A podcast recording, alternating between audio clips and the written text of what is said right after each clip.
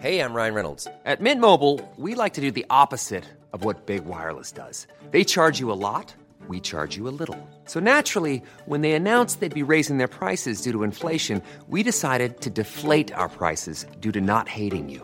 That's right. We're cutting the price of Mint Unlimited from $30 a month to just $15 a month. Give it a try at mintmobile.com slash switch. $45 upfront for three months plus taxes and fees. Promo rate for new customers for limited time. Unlimited more than 40 gigabytes per month. Slows. Full terms at mintmobile.com. Burrow is a furniture company known for timeless design and thoughtful construction and free shipping, and that extends to their outdoor collection. Their outdoor furniture is built to withstand the elements, featuring rust-proof stainless steel hardware, weather-ready teak, and quick-dry foam cushions. For Memorial Day, get 15% off your Burrow purchase at burrow.com slash ACAST and up to 25% off outdoor. That's up to 25% off outdoor furniture at burrow.com slash ACAST. Even when we're on a budget, we still deserve nice things. Quince is a place to scoop up stunning high-end goods for 50 to 80% less than similar brands. They have buttery soft cashmere sweaters starting at $50, luxurious Italian leather bags, and so much more. Plus, Quince only works with factories that use safe, ethical, and responsible manufacturing. Get the high-end goods you'll love without the high price tag with Quince. Go to quince.com slash style for free shipping and 365-day returns. Tuttosvenskan presenteras av Unibet, stolt huvudsponsor till Allsvenskan och Superettan.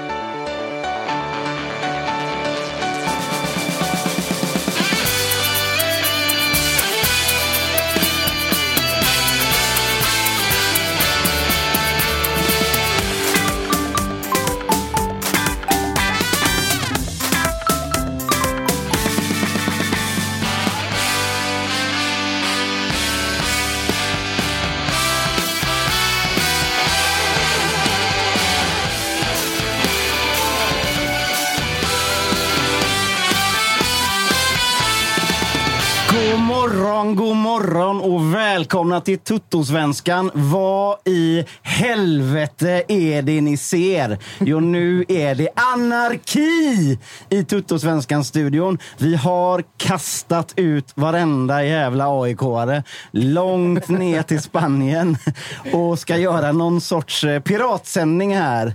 Eh, Jag ska strax presentera vilka vi har vid vår sida.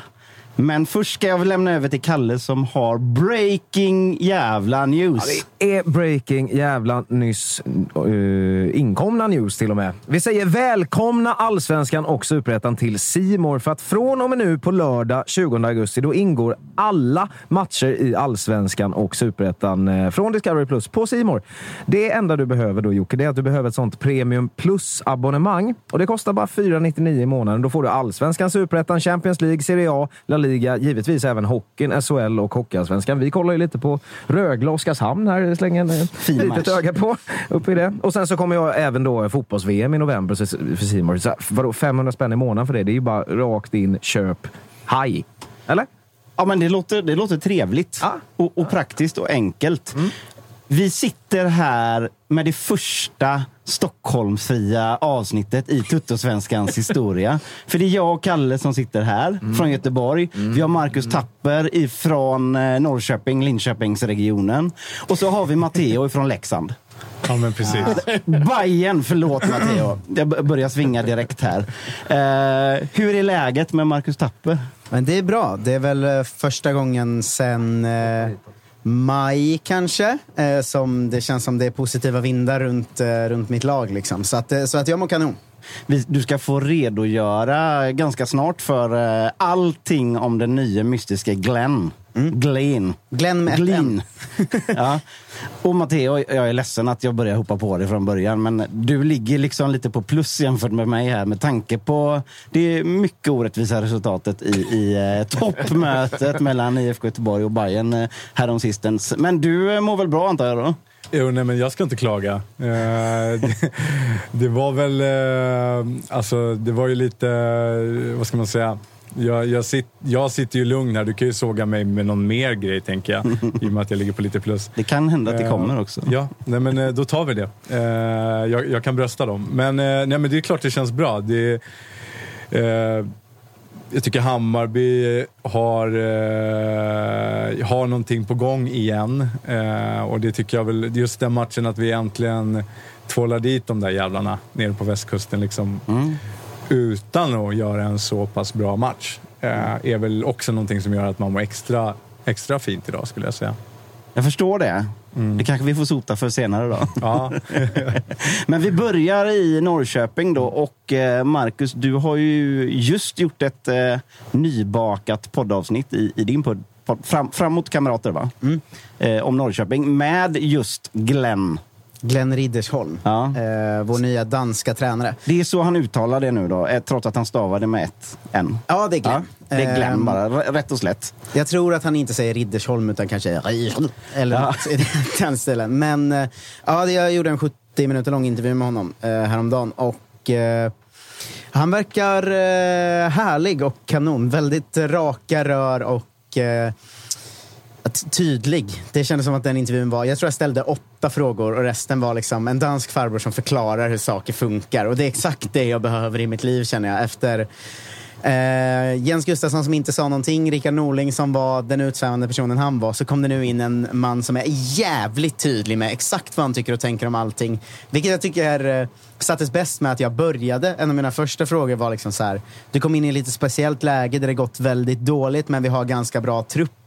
Eh, hur, hur ser du på att ta över i det läget? Och han sa, har vi bra trupp? Och jag var okej, nu, nu åker vi. Eh, så att, eh, ja men det känns, eh, det känns positivt att ha, ha liksom en barsk dansk på plats. Danskt rakt på sak så att säga. De, brukar inte hymla med saker i Danmark. Och det kanske är precis det som IFK Norrköping eh, behöver. Jag vet att ni pratade också om att han inte... Han, han gillar spets så att säga. Ja, um, men, men jag tycker överlag det, det du säger att det är något som Norrköping behöver. Att, vi pratade lite om det innan programmet, men att uh, det har ju kanske varit ett par år med svaga psyken. Alltså släpper vi in mål förlorar vi den matchen. Eh, ett lag som har vikt ner sig ganska mycket. Ett lag som, när vi har 1-0 mot Degerfors, eh, ligger tio man i eget straffområde, är livrädda för att släppa in 1-1, vilket slutar med att man släpper in 1-1. Eh, och ett lag som har underpresterat och tappat 10 poängsledningar i Allsvenskan och allt vad vi har hållit på med. Så att det kanske behöver komma in någon som har det som sitt främsta fokus att så här skärp er bara nu. Ni, kan- ni kan inte liksom vika ner er så här mycket. Och det, det kanske är det som Norrköping som, som klubb har behövt egentligen. Eh, så att, så att det känns bra. Fick du någon liksom mer grepp om vad det är för snubbe då? Liksom? För att det är väldigt lätt att, så här, jag vet jag skrev till dig på, eh, på Twitter att eh, han var, du, du har bara positiva saker att säga och det är bara säljsnack i början. Det är ju lätt att gå på de här första liksom, slagorden. Kände du att du kommer också lite bakom också och kände vad, vad det är för gubbe så att säga? Ja, men ganska mycket bakom kändes det som. Eh, jag fick en bild av en, Eh, en tydlighet också i vad han kom in i för position. Att han var ganska tydlig med att det här kommer ta tid att bygga om. Eh, sen den lilla piken till eh, förra åren att han sa ehm, det hade varit hål i huvudet att säga att det här laget ska kunna vinna ett SM-guld. Eh, vilket jag tyckte var härligt. Men eh, en, en man som vill bygga om, som vill satsa på en offensiv fotboll med mycket talang och som kanske inte riktigt har det han vill ha på plats nu, men som ser det som en, en höst och en period nu som kommer med en ombyggnation, liksom, där resultaten får kanske komma i andra hand ett tag för att som han eh, la fram det så känns det som att han ser ganska mycket som är lite trasigt och som kommer ta tid att byggas om. Uh, så att, så att jag tror att det kommer vara ett IFK som ändrar skepnad. Det tyckte jag man såg redan match ett, att vi spelar på ett lite annat sätt. Och, ja, lite, dels det tuffare, hårdare än vi gjort innan, som kanske går i linje med det jag sa innan, men också lite offensivare och i ny formation. Och, eh, ja, det, det är nog ett annat IFK Norrköping man kommer se om två månader än det IFK Norrköping man såg för två månader sedan. Liksom. Men det var väl mer eller mindre stallorder att att gå in och ta fighten helt enkelt, eller? Ja, det var så jag tolkade honom också när jag frågade om det. Att, v- var det på ditt initiativ som vi faktiskt var bråkigare, fulare och grisigare på plan? Och att han bara svarade "Eh, självklart. liksom. att, Enkla poäng att få i och för sig. Så.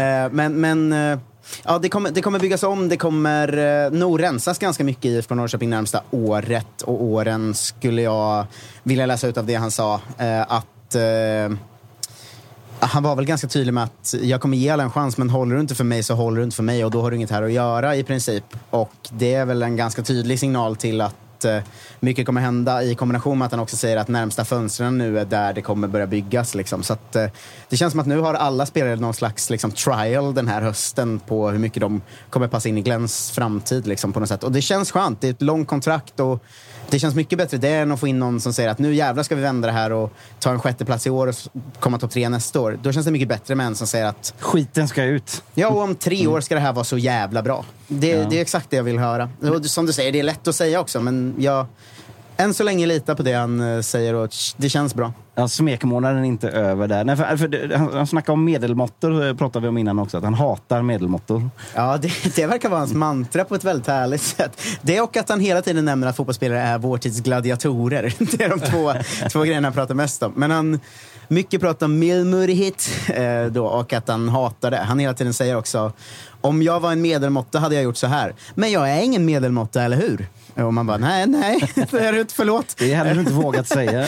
Exakt. Men eh, ja, det verkar vara eh, ett nytt Norrköping med hårda tag. Han var väldigt, väldigt stolt över att han fått en spelare att spy på träningen och att den ändå hade fortsatt träna efter också. Sånt så gillar jag direkt. Men gladiatorerna, då är det liksom inte isor och pansar och de gubbarna han pratar om. eh, Och den här, den här oklara hockeydomaren som räknar ner och sådär. Utan, Han sitter och visar Jonathan Levi bilder på Atlas. Det är som honom du ska vara.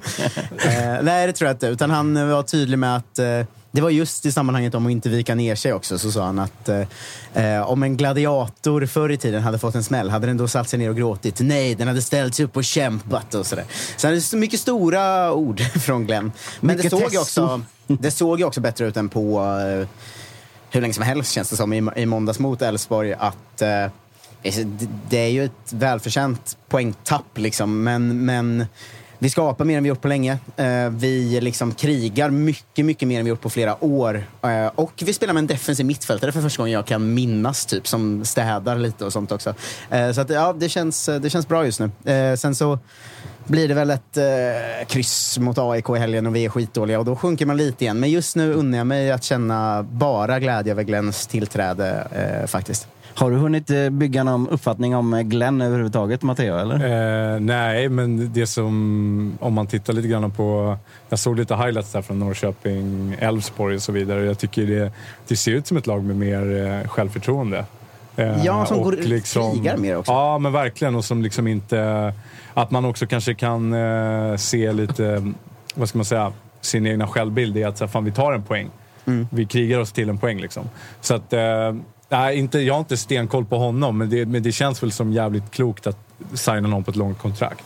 Ja, det blir ju eh, lite mer trygghet i att göra värvningar då, till exempel hans egna gubbar som ska komma in. Mm. Eh, och så vidare. Och sen också, det var väl, jag läste väl att Levi också har gått ut med att så här, ja, jag stannar tills jag hittar någonting eh, utanför Sverige också. Att så här, öppna raka kort, alla vet vad som gäller. Alltså, det finns inga finns inga elefanter i rummet längre liksom, kanske, som, som kan spöka också för trupp och, och supportrar och, och, och allt vad det är. Så att, eh, jag är glad för din skull, Marcus. Tack! Det känns, det känns kul. Det känns som att du, jag har sett dig på Twitter också. Du, du verkar få igång eh, kamraten, eller vad du kallar det, liksom ordentligt. Mm, nu Eh, kör vi. där. Ja, men verkligen. Så jag, jag, är faktiskt, jag unnar dig det. Den här nyförälskade känslan när man har en ny tränare som, som man ska ta över världen tillsammans med. Ja. Den är helt jävla oslagbar faktiskt. Men är det inte en dansk tränares grej också? Alltid med danska tränare. De kommer in, alla älskar dem, det går bra och sen efter tre år är de ovänner med alla och har Ja, bråkat sig bort. Liksom. Har legat med alla i hela kansliets Ja, fruar. Exakt. Nej, men det känns också Har som... han inte lite av en swingers-aura, Glenn ändå? Nej, men sånt här pratar inte jag om. Det får... Eh, men det känns som att det är mycket som känns smart också. Att han har själv berättat om att han aldrig varit med om en så lång process i att anställa en tränare och sånt också. Och det gör en ju lite lite glad faktiskt, för det känns som det varit så mycket som varit hattigt i Norrköping överlag med tillförordnade positioner och oklart vem som gör vad och bla bla bla. Och sen har Tony Martinsson nu kommit in och blivit sportchef, gjort ett bra fönster med spelare in och enligt Glenn var det då en otroligt lång process av att få bli tränare i IFK. Det var möte här först, möte där först, möte på plats där sen, möte med någon annan sen, möte med fyra spelare som också skulle få säga sitt. Eh, ett möte till, eh, hans fru skulle få komma dit och se stan. Alltså det var en jättelång process av att allt skulle funka på tre, fyra veckor bara med honom. Liksom. Och det känns ju faktiskt väldigt, väldigt bra. När vi varit i en situation som också Göteborg har varit i för några år sedan där det känns som att det bara händer saker och på studs. Nu är han det och sen får han sparken tre månader senare och nu vet vi inte riktigt vem som är klubbchef. Det är han kanske och sådär. Och då känns det som att saker kanske börjar läka lite i hela föreningen och processer görs ordentligt. Eh, och för att det ska hålla om tre och ett halvt år, inte bara vara bra i tre månader nu liksom.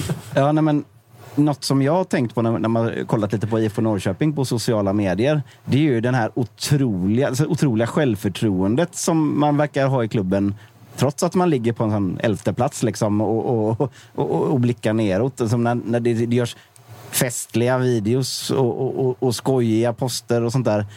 Jag kände bara, hade Blåvitt eller kanske Bayern för den delen legat i, i de regionerna i tabellen om man hade suttit och varit skön på sociala medier från klubben. Va? Hur hade det tagits emot i, i en Stockholmsklubb till exempel? Bayern hade väl älskat det? I alla fall fram till för jag, ett jag år sedan. tror inte vi ska pyssla med någon form av liksom annat än att spela fotboll hos Bayern just nu. Liksom.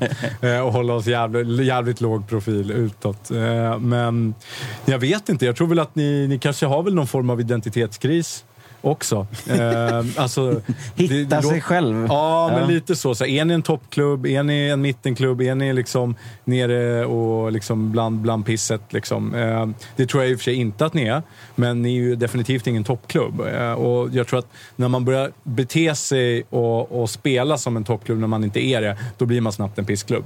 Eh, så att jag tror att jag tror att den där att självbilden behöver förändras lite grann och, och, och, och så vidare. Så att då kan man ju kanske, nu har du blandat in en, en del humor kanske i det här och det kan ju också alltid vara positivt eh, för att stärka självbilden och liksom komma tillbaka lite grann och vinna lite förtroende på nytt. Liksom. Än att hålla på och vara tuff, stark och, och topplag, nej. Alltså det synar ju folk liksom. Så. Det var väl det vi gjorde alltså för ett och ett halvt, år- och ett halvt år sedan. Att då skulle vi ut och brösta upp oss och vi ska komma topp tre och vi ska vinna och vi ska ut i Europa och vi ska bli Nordens ledande lag. Det här luddiga skiten som alla håller på och pratar om. Nu är det ju istället så.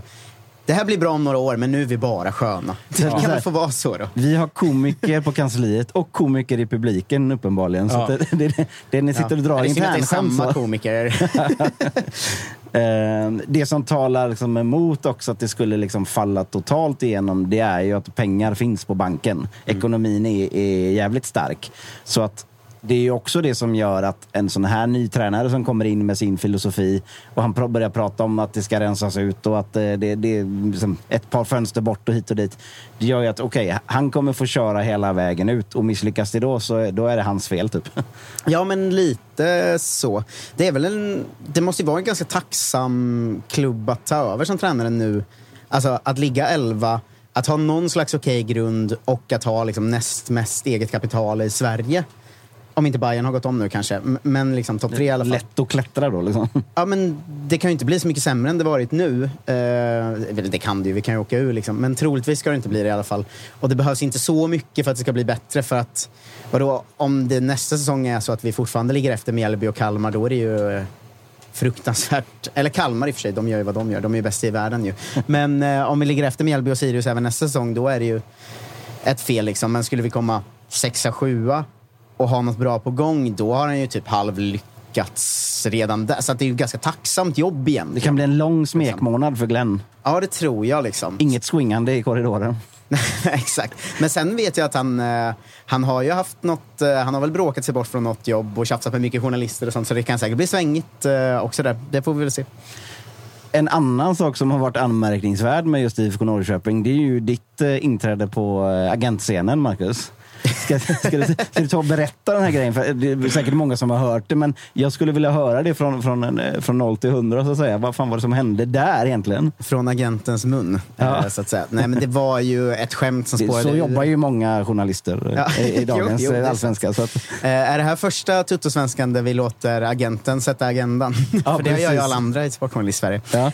Men det var ju ett dumt skämt som bara blev en jättestor grej. Liksom. Det var att Jonathan Levi hade lagt ut någon gammal tweet eh, och så hade en eh, svarat på den så här, jag måste få kontakt med dig, jag har försökt få tag i din agent eller vad det var, jag, var, vart kontaktar man dig bäst? Och då klickade jag in och kollade vad det var för någon och då var det någon så eh, scout eh, för det här 17 och 19 årslaget och vad det nu var. Så då svarade jag på uppenbart skämt eftersom jag jobbar mycket med humor och har komiker i min titel. liksom. Så skrev jag bara så här, eh, just hit me up, I'm Jonathans spokesperson. Eh, vilket ju då spårade ur eh, fullständigt får man säga. För först skrev han till mig Och då svarade jag som det var. Jag var såhär, det där var bara på skämt. Jag är en komiker. Det finns ingenting här. Eh, hör inte av dig mer, typ. Men då hade det redan hunnit sätta sig.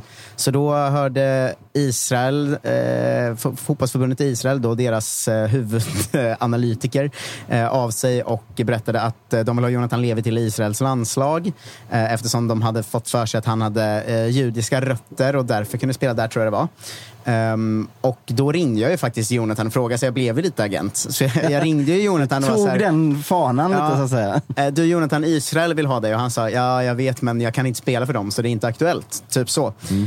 Men där hade ju bollen redan satt i rullning så folk började höra av sig och skriva saker som att eh, det är hela Israel, lita på dig nu, fixa Levi och sådär. Och jag, och jag kände att det blev mer och mer vatten över huvudet här. Blev ännu mer vatten över huvudet när liksom, kommunister från Palestina började höra av sig och skriva, efter att Sportbladet då hade gjort en artikel om att jag hade citat blåst Israels förbund, slutcitat. Vilket jag inte riktigt hade, jag hade ju bara dratt ett skämt. Men då började ju kommunister från Palestina höra av sig och jag var så tillsammans krossar vi Israel och jag var så nej, nej, nej.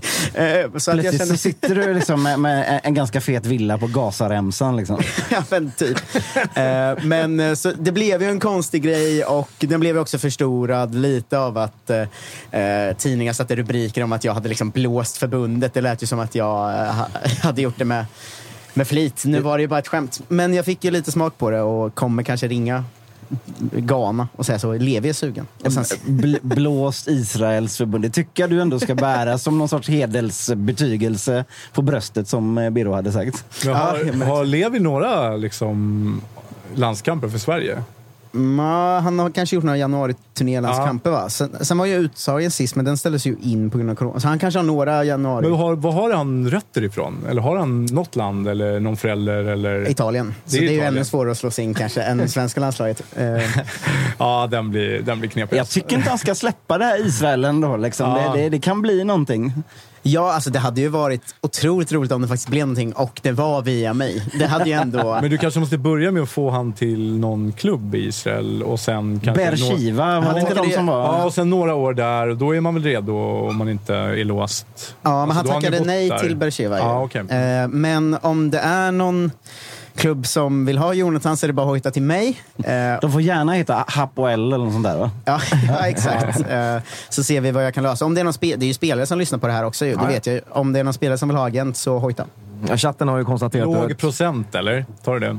Jag tar hög procent så in i helvete. Och jag har också kravet att eh, om man ska vara i mitt stall så träningsstrejkar man inte, för då blir man sparkad. det låter bra. Chatten har konstaterat att du är ett alldeles för bra troll för ditt eget bästa i alla fall. Ja, jo, jo. Eh, det, det blir så ibland. Vad ska jag säga, nu har vi AIK hemma. Ett ganska mobili- mobiliserat eh, Norrköping får man säga. Eh, hu- hur känns, eh, känns vindarna så hela vägen i Norrköping eller är det bara på Twitter? Nej, det känns så. Jag har bilden av att om jag skannar av både Twitter och eh, Gnällbänken som är vårt eh, supporterforum och eh, ja, men känslan överlag så är det väldigt positiva känslor gentemot Glenn. Det finns fortfarande viss eh, skepticism mot delar av spelartruppen. Alltså det är fortfarande gnäll på ja, men, eh, eh, vissa målvakter och vissa backar och sådär eh, från ganska många håll. Men jag skulle säga att känslan under Glenn och känslan efter Elfsborg är nog ganska bra överlag. Och sen delar vi väl alla en känsla av att det är ett ganska bra läge att möta AIK också. Eh, som går för Europa samtidigt som de har rätt svajig form överlag och det är inte mycket som funkar där just nu. Så att, Mycket gnäll i- internt i AIK eller? ja, exakt. Och det, det börjar ryktas om missnöje med Bartos och att eh, spelarna inte är nöjda och resultaten kommer inte och vi har dem hemma samtidigt som vi har börjat få lite medvind. Så att är det någon gång den här säsongen som vi ska ha chansen att faktiskt eh, ja, slå AIK och få sju poäng på de senaste tre och, en, och, och en, ett bra flow liksom, så är det ju verkligen på söndag. Jag tror det är en viktig match för hur vi ska gå in i hösten, tycker jag. Hur, hur stort hack i skivan skulle det vara ändå att åka på en käftsmäll mot AIK nu då? När, nu när allt känns så jävla bra. Det beror ju på. Superhack i skivan om det skulle vara så att vi liksom är då, alltså spelar, spelar dåligt, blir utspelade och förlorar. Och man känner att det här finns ju inte in, ingen av de tendenserna vi kanske såg kvar. Utan, utan nu är vi ju, det var någon ny effekt med ny tränare en match och sen är vi tillbaka och är dåliga igen. Då skulle det nog vara riktigt tungt inför hösten. Eh, men skulle vi göra en eh, superbra match och det blir liksom kryss så har man väl också med sig den respekten att AIK är en bra motståndare. Även om, även om det är hackigt nu så har ju de spelare som kan avgöra matcher också. Liksom.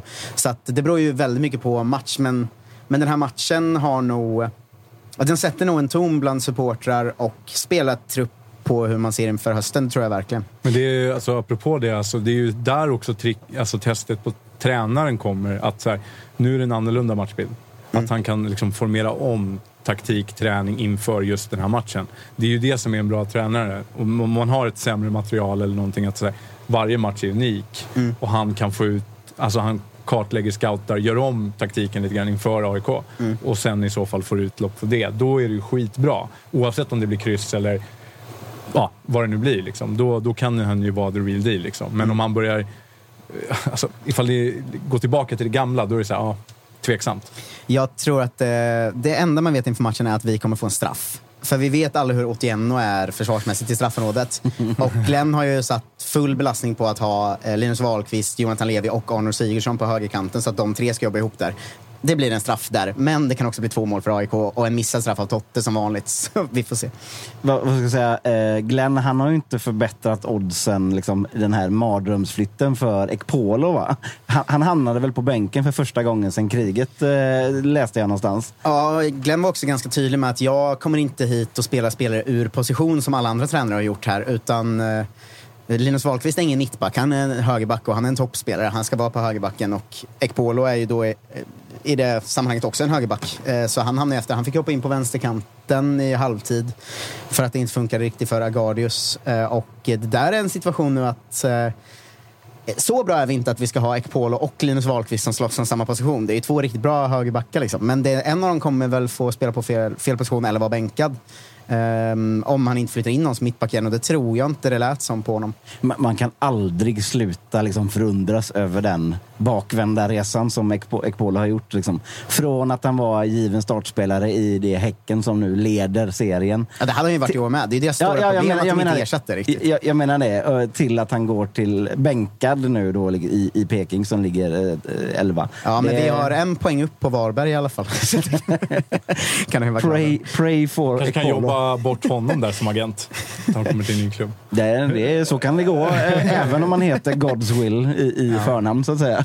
Eh, något som man också har sett nu som har gett er mycket energi. Vi är mycket Norrköping nu, men jag tycker det är intressant med det, för det är något som håller på att hända i Norrköping. Ni Det var får- också länge sedan vi fick mer än fem minuter allt går åt helvete. Så ni får fan Ja. unna mig 25 goa. Ja, verkligen. Så länge som det är så högkvalitativa gladiatorerna-contentet så, så är vi med på det. Nej, men, eh, Sigurdsson har ju kommit in som en eh, stormvind, så att säga. Efter att han ställde in reglagen lite i matchen, matcherna mot Blåvitt. Där han mest sprang omkring och surade, tycker jag. Även om han också var bra, så ser han ju ut som att okej, det här är ju en, en riktig jävla klassspelare. Vilket vi visste då. Men som, som mycket kommer att byggas runt. Men det som jag är väldigt nyfiken på, det är ju den här situationen med, är det ett lån? Ska han vara kvar? För att det är väl på pappret ett lån, men mm, allting eh, känns som att det är permanent. Det är lite luddigt vad det är faktiskt. Som jag har, det här är inga officiella uppgifter, jag är inte hundra på det. Men som jag har förstått det så är det här att det är rätt så svårt att handla av ryska klubbar just nu va? De, Ryssland har en annan grej på gång. Just det, de, de är lite upptagna där. Ja. Exakt, så att som jag har förstått det kan det röra sig om någon slags årslångt lån med en option som faller in att den, de automatiskt får köpa loss honom om ett år. Inte att den ryska klubben måste gå med på det. Liksom. Um, eller att det finns någon sån han kommer kunna bryta sitt kontrakt om ett år. Eller det finns någon slags tanke att det här är en längre grej. Men det är väldigt luddigt vad det är och jag vet inte riktigt. För som de kommunicerar eh, så verkar det ju vara att han är här nu. Liksom. Men på pappret är det ju faktiskt bara ett årslångt lån och eh, vi har inte fått något mer info om det. Så jag, jag vet faktiskt, jag, jag har ingen aning. Eh, sen hoppas jag att han blir kvar för det är ju som du säger ren och skär kvalitet. Liksom. Alltså, han lämnade ju Norrköping som ett, eh, ett 17-årigt lovande barn och kom hem som liksom en fullfjädrad Hår, hår, hår på olika eh, ställen på kroppen, så att säga. Ja, men ungefär så. Och eh, jag tycker att eh, så här, det närmsta vi kan jämföra med är ju liksom när Haksabanovic kom in och gjorde poäng varenda match i princip. Bara att jag tycker att det här ser nästan ännu bättre ut. Och jag är otroligt glad att ha på plats. Det gör jätteskillnad alltså. Finns det någon del i dig som känner att så här, nu drar vi nytta av att det krigas i Ukraina? Nej. Nej, det gör inte det. jag, jag har försökt jobba in den, men jag, jag får kämpa i motvind. Ja. Men, men nu är ju... Alltså, Det är en så jävla typisk BB-Jocke vinghjälp. ja. om, om vi, om vi eh, snackar Djurgårdens nyförvärv Sabovic då, som ändå var en, den enda svensken väl som var kvar och spelade matcher för sin ryska klubb. Ja, under under ut, brinnande eh, krig liksom. Som också gick ut då och fick frågan om varför är du kvar och sa att det är väl för de andra är för dåliga för att platsa, de har gått hem. Så han har ju ändå han har ju en speciell vinkel får man ju säga. Ja, nej, det, visst är det lite konstigt eller? Ja, verkligen. Alltså, men vadå, det spelades matcher? Eller, Ja, alltså. Det har Alltså- varit full... En rysk statstelevision då, då var det liksom inget krig Men hur har det varit på utan det var ju läktarna bara... där? Har vi, några liksom bild, har vi fått några bilder därifrån? Liksom, hur har det varit liksom, fulla läktare? Och, Alltså jag vet att när liksom? Ryssland precis hade gått in så spelade ju Pontus Almqvist och om det var Armin Gigovic i laget som liksom låg exakt vid ukrainska gränsen. Så de var ju så... Titta upp liksom. Alltså så. skjuter du över så, så träffar du en rysk soldat som håller på att mörda en ukrainare i princip. Alltså det var verkligen vid gränsen. Liksom. Och att det spelades där var ju helt sjukt. Men de har ju fortsatt köra på som vanligt eh, i Ryssland. Liksom. Det är ju, det är ändå, det är ju någonting. Alltså. Alltså, man ska inte döma ut folks eh, beslut för man har ju ingen aning om vad som ligger till grund hit och dit och varför man är tvingad och varför man inte. Men det, det är väl klart att det, den här situationen är ju otroligt speciell och det fortsätter att vara det s- så länge som den håller på. Ja, Ja, och kan inte straffet eh, har väl kommit också till, alltså som vi som har handlat mycket med Ryssland, nu sitter vi på fordringar på 50 millar som vi inte får tag i och så här, eh, Handlar man med skurkländer så får man väl kanske anta att det kan bli så också. Alltså, så är det väl bara. Ja, men det, är ju, det drog väl igång här under sommaren. Vi Match här den 13. Zenit mot CSKA Moskva, liksom 2-1. Så Det, det verkar ju rulla på. än någonsin. Ja, liksom, det bara att rulla på. Ja, det är en speciell situation alltså. Nej, men... nej, eh, för att sammanfatta, eh, Arnor är bra.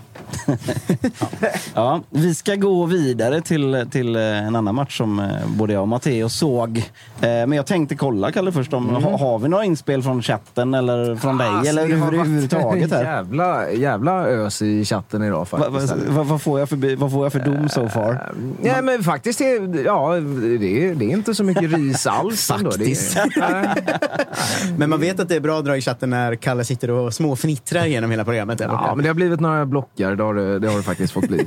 Ja, den där jävla göteborgaren. Ja, lite så.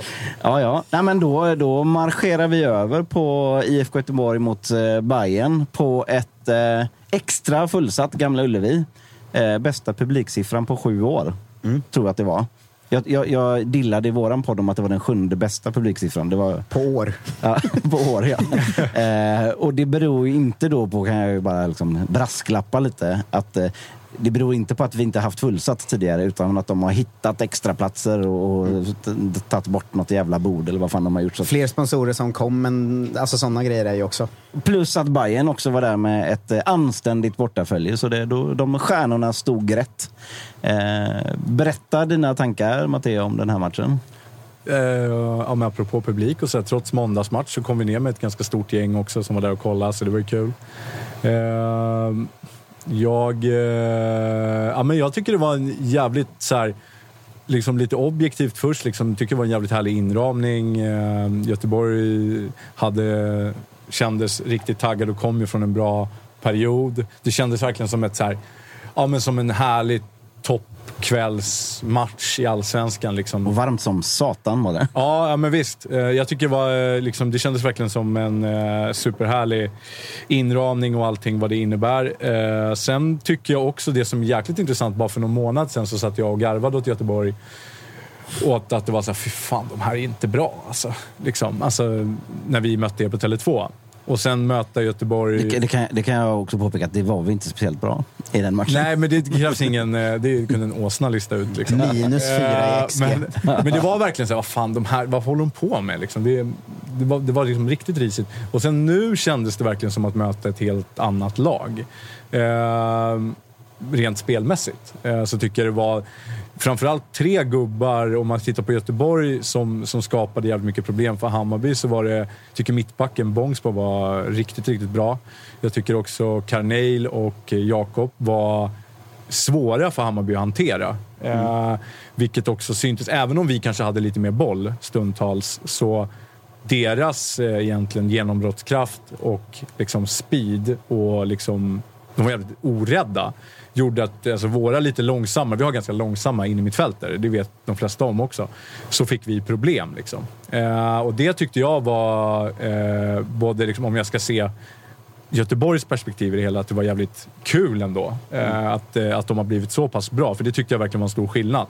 Eh, Sen var det ju... Alltså det finns ju mycket i den här matchen ändå som, som man kan ta upp. Jag tycker, jag tycker Hammarby gör också liksom en ganska stabil insats, trots allt. Även om Göteborg har sina lägen och annat. Vi slarvar, det är en del individuella misstag. Framförallt i backlinjen hos oss.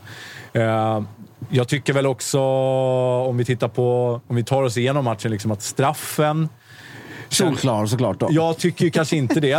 Eh, eh, men men så här, jag kunde ändå unna... Det var som att ni hade jobbat ihop er till en straff lite grann. För att det är ju en solklar tröjdragning av Aiesh innan mm. de kommer in i straffområdet som lika bra kan vara frispark. Eh, och, och, det kändes lite såhär, fan Jehas drar på sig den här straffen. precis, Just han det, hela, hela den ryggsäcken också. Ja, liksom. exakt. Mm. Att ska det vara han nu som kanske liksom också lirar bort oss från det här eh, någonstans. Eh, men ett stort utropstecken som, som från mig kommer från ingenstans och som jag märker på Bayernpolarna och Twitter och, och liksom hela publiken, det är ju Davor eh, Blasevic som har verkligen gått in och blivit någon form av kultspelare och en jävligt, jävligt bra målvakt. Eh, jag läste någon statistik om att han har typ högst räddningsprocent och, och så vidare just nu i Allsvenskan. Och, och, och, han tar den där straffen. Det var något som hände där. Det var någonting som, som var jävligt kul att se för laget, att de samlades och, och visade väldigt mycket positiva känslor eh, av att klara av den där straffen och unnade honom det. Eh, någonstans där tycker jag att det blev lite Även om Göteborg kom, fick sina chanser sen eh, och så vidare så kändes det som att... Så här, Över första hindret på något sätt liksom? Ja, verkligen. Om mm. inte Göteborg må, gör mål där, då för oss räcker det kanske med lite färre chanser än vad det gör för Göteborg. Mm, så, kan man, så, kan, eh. så, kan man nog säga. Vad ska jag säga? När, ja. det, när det gäller straffen där så, så, så, är det säkerligen så som du... Jag kände som du är lite inne på. Jag tror att en, en, spelare som Hussam Aiesh hade på något sätt samlat ihop till att få med sig ett ordentligt jävla domslut. Eftersom ja, men han har ju en sån spelstil som gör att det hänger spelare till höger och vänster i klasar efter honom mm. väldigt ofta, även i den här matchen. Och han fick något eh, domslut emot sig när han blev neddragen. Och efter det kändes det som att nästa kommer gå med honom och då är det i straffområdet. Liksom. Jag håller ju såklart med att den är, den är oerhört billig. Eh, jag vet inte om du såg eh, mm, straffsituationen, Marcus? Du jag hade, såg hela matchen. Du, du, hade inte blivit glad för att få den emot dig, så att säga? Nej, absolut inte. Den var ju, det, det kändes som en sån här, eh, som man alltid säger, att det, det var rättvist att de missade straffen. Liksom. Men jag håller också med om att den hade ju lite, lite jobbats upp till i andra situationer överlag. Att det hängde ju lite något Göteborg i luften där och då. Mm. Liksom. Och Ja, alltså det, det, skulle inte vara straff. Det blev en miss. Gå vidare liksom. Och samtidigt ja. håller jag med om att var, man kände lite då när han tog den att ah, nu vinner Bayern liksom. Som, som, typ, den här hade vi behövt sätta ja. för att liksom, ta oss vidare i ett steg till på något sätt. Så, mm. så kändes det och så blev det.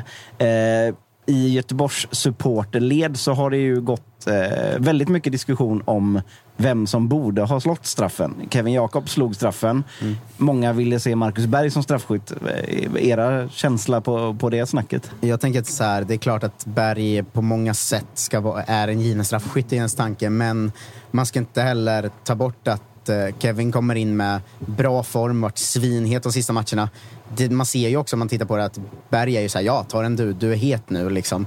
Och det, hade han satt den hade man väl varit så, ja jävlar han är on fire, nu bara kör vi.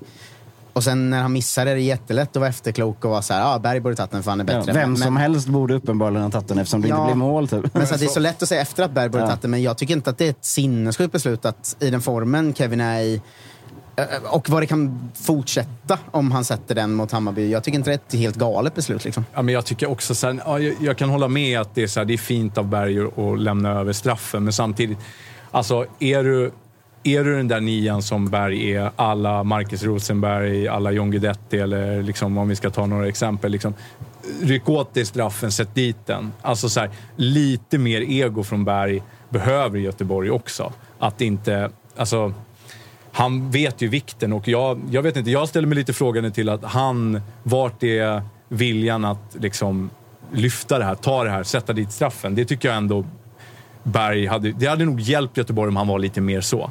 Um, lite mer egocentrisk där, för att det är liksom, det är, det, det är en toppmöte i Allsvenskan, Göteborg går bra. Det är så här, även om Jakob är het, det är så här, Hörru, lilla grabb, sätt dig där borta. Jag tar straffen nu mot Hammarby. Alltså, jag känner väl lite att så hade väl jag velat ha min nummer nio om Man han vill, hade ha den, Berg. man vill ha fanbäraren, Ja. som, som man- man hade sagt i en Som annan podd. njuter av att stå där och sätta dit straffen. Liksom.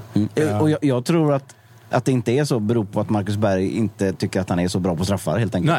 Nej. Eh, han brände förra mot Häcken.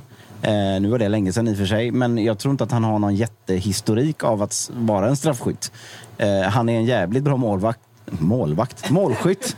ja, men han kanske är bra i mål också. Det är ingen Han är jävel ganska som vet lång det. också, Kanske kan, gänglig. kan rädda straffar istället.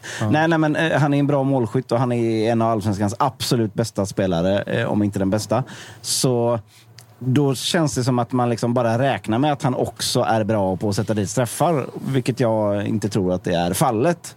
Så att jag skulle säga att, att IFK Göteborgs problem på just den punkten, det är väl snarare att det inte finns någon solklar att sätta straffar. Markovic är väl Mr 100% va? Ja, vi, Jag tror det. ja, det, det är så. Ja, jag tror han hade 100% i norska andra ligan och eh, skulle bli vår straffskytt innan han blev såld. han tror jag det var uttalat till och med. Ja, men då skickar jag med mig det till eh, Micke Stare i, i nästa poddinspelning som vi har eh, med honom där. Om han inte har koll på det är det så otroligt amatörmässigt ändå. Att han har ingen aning om att Markovic har satt straffar. Jag har ju, alltså för, för mig som har bettat genom åren en del och ibland spelat överspel ofta i tyska ligan har det ju plingat till. Och där har ju Oskar Wendt alltid skjutit straff för Mönchengladbach, va? Tror jag. Han, det känns ju också som ett givet straffval. Det kan du väl ta med dig till Stare också kanske? Ja, när ni säger det så kommer ni, så, så ni dukar ju upp två jävligt bra alternativ här. Eh, Det kanske är Marcus Tapper och Matteo som, som gör att vi eh, Ska når vi gå ett in? genombrott? Vem? Agent. ja, exakt. Ska, tar du Wendt och Markovic också nu under dina vingar? Kan Toto-svenskan bara få ett lag att ta hand om? Som vi skulle leka här med Allsvenskan. Oh ja. Eh, Men jag tänkte på med den här matchen att som neutral var den så jävla jobbig för att Hammarby börjar få upp fart. Göteborg börjar få upp fart. Det kändes som att vem som än vinner den här, det är dumt. För den har så himla mycket flow då. Och nu vart det nästan sämsta tänkbara möjliga att Bayern vann, men Göteborg gjorde en jättebra match och man har en bra känsla av Göteborg efter. Liksom. Att jag hade, som du säger, en känsla att det här är ett helt annat lag än för en månad sedan. Så att för, för mig som neutral supporter kändes det som att båda på något litet sätt gick vinnande ur den här matchen. Göteborg känslomässigt, att de ser jävligt bra ut och Bayern som tar en vinst fast det kanske inte ser så bra ut som det ofta gör. Att det var så himla jag var, mådde så dåligt framför det. Jag bara, jaha, nu går det Allt jättebra som för händer är kass för mig, Ja, liksom. exakt. Eh, Men det, det, var, det var en spännande match på det sättet. Att, kan du hålla med lite att det ändå är positiva vindar runt Göteborg? För som neutral kändes jag, kände jag att det här var en, en bra match för er, även om det inte blev... Man hade ju önskat poäng såklart. Men, Nej, men, nej, men så är det ju såklart. Och det som, det som verkligen gör det, det är nummer ett att det har ju varit liksom en sägning, en, en vald sanning att IFK Göteborg inte kan spela mot topplagen. Det kunde vi ju göra här nu även om resultatet som, ja det kunde ju gått åt vilket håll som helst. Jag, jag sa i BB-podd att det här var en jämn match som vi borde ha vunnit oförtjänt med 1-0 på ett straffmål. Eh, Ungefär så tyckte jag att det var. Eh, Men det var inte så att det var någon som var rädd för att möta Hammarby i den här matchen. Och det tror jag ändå var viktigt eh, för, för laget att känna. Och nummer två så är det ju det som eh, Matteo var inne på. Det är framför allt den som, den som framför allt ligger bakom den stora förändringen. Det är Johan Bångsbo, våran nya 18-åriga mittback som har fötter av guld. I alla fall en vänsterfot. En Är det- vänsterfotad mittback. Ja, men är det den, de bästa fötterna man sett på en vänsterfotad mittback som är 18 i Allsvenskan? Alltså det är ju he, han är ju alldeles för mycket fotboll för att spela i Allsvenskan i den åldern med de fötterna. Ja, men man Ganska smal kategori också. Ja. jo, jag menar, liksom- det, det jag menar att det är helt det är- unikt. Jag har aldrig sett någon som jag känner så mycket så här, gud vad han är för bra för det här. Men det är också en smal kategori eftersom det, det, det, är, det finns nästan aldrig. Nej. Och det är det alla skriker då efter. Så eh, i din agentkarriär så skulle jag ju verkligen gå in och signa upp Bångsbo. För där kan fan ska du, jag ta hela Göteborg för? jag håller på att omvända dig här nu från Glenn till, till eh, det. Eh, och han är ju liksom en egen produkt från akademin. Hussein Karnei som jag har pratat om tidigare här som vi nu ser vad, vad, vad han är för någon, vad han är gjord av så att säga. Det bidrar ju självklart till den här positiva viben att så här, man känner det är våra egna killar från stan, så som du brukar prata om eh, Marcus, som gör det. till skillnad då liksom från laget man möter, som man måste säga. För att, eh, där, där måste det ändå finnas ett visst liksom, identitetsproblem för er i Hammarby, antar jag. För det, det, det känns ju verkligen som en inte identitetslös, men det är liksom som främ, främlingslegion eh, av inhyrda legoknektar. Det är det ju så att säga. Du har Jihas, du har vet om Berisha för 20 miljoner från, från Norge. Liksom. Du har Steve Travelli som är någon sorts konstprojekt som såklart är liksom värdelös i, i varenda sekvens i matchen, men gör givetvis drömmålet. Ja, visst fanns det en sekvens där han var tydligt ganska bra va? Ja, Jo, men det var, det var ju den och sen så gick han och körde någon rap liksom. Sen har du göteborgaren Ludvigsson. Du har Darijan Bojani som har spelat i Öster, Blåvitt, Östersund och, Ha- och Helsingborg innan detta. Du har svindyra Vagic från Rosenborg och Malmö. Du har Sadiko från Värnamo och Helsingborg som är laddad med Erdogan-cash från, från eh, Turkiet. Och så har du ett gäng oklara danskar. Vem är den tydliga Hammarbyaren i det här läget? Eh, då skulle jag vilja lyfta en spelare som sitter på bänken då såklart. Eh, som är ett framtidsnamn tror jag. Men, eh, men innan jag går in på det namnet så, så, själv, så håller jag med dig. Jag vässar ju så här Jo, men alltså, Så här, det är skit, alltså, Göteborg har fått fram nu Bångsbo, de har Carneiro som, också, som jag tyckte var helt, helt eh, briljant stundtals i matchen. Just, och det är ju inte bara att de kommer från Göteborg, det är också hur de agerar på planen. Alltså, då, det är de som leder och gör de här oväntade grejerna och bryter mönster och allt vad det är och faktiskt tar för sig. Och kommer till lägen, bryter anfall och allting. Så att det, de gör verkligen skillnad. Eh, och vi hade ju en sån spelare som var helt obrydd och gjorde som han ville och gjorde det sjukt bra, vilket var Williot. Eh, Och sen sålde vi honom och fick jävligt bra med pengar, precis som Göteborg kunde, kommer kunna göra med sina gubbar.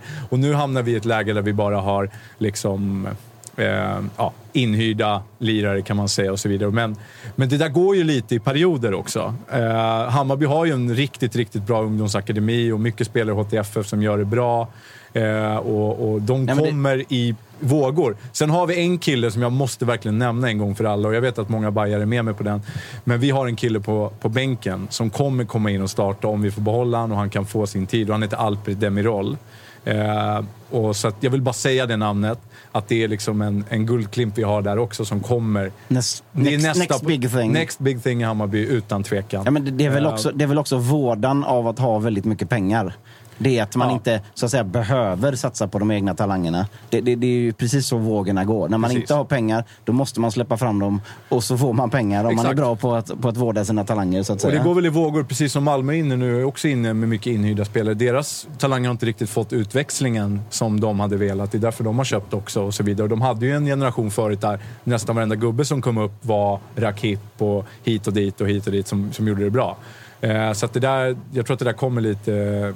Men det, man måste, måste vara extra problematiskt för, för ett eh, lag som Hammarby som har så jäkla tydliga liksom, identitet på, på sitt ställe i Stockholm. Alltså, men, du fattar vad jag ja, menar? Man, man, man vill verkligen vara 100% Bayern om man är Bayern Kan jag tänka mig. Nej, exakt. Och det är, vi, jag tror att, liksom, att alla hoppas ju om att ha en sån fanbärare som nästan bär binden. Liksom, eh, och den biten. Så jag tror, jag, tror att, jag tror att vi kommer dit någon dag igen, men, men just nu så är väl tydligt mål också i och med Hass också hur vi tar tillbaka att så här, nu går vi för någonting annat. Alltså nu går vi för en placering i Europa eller toppstrid, guldstrid. Och då säljer man väl sig lite den här själen också.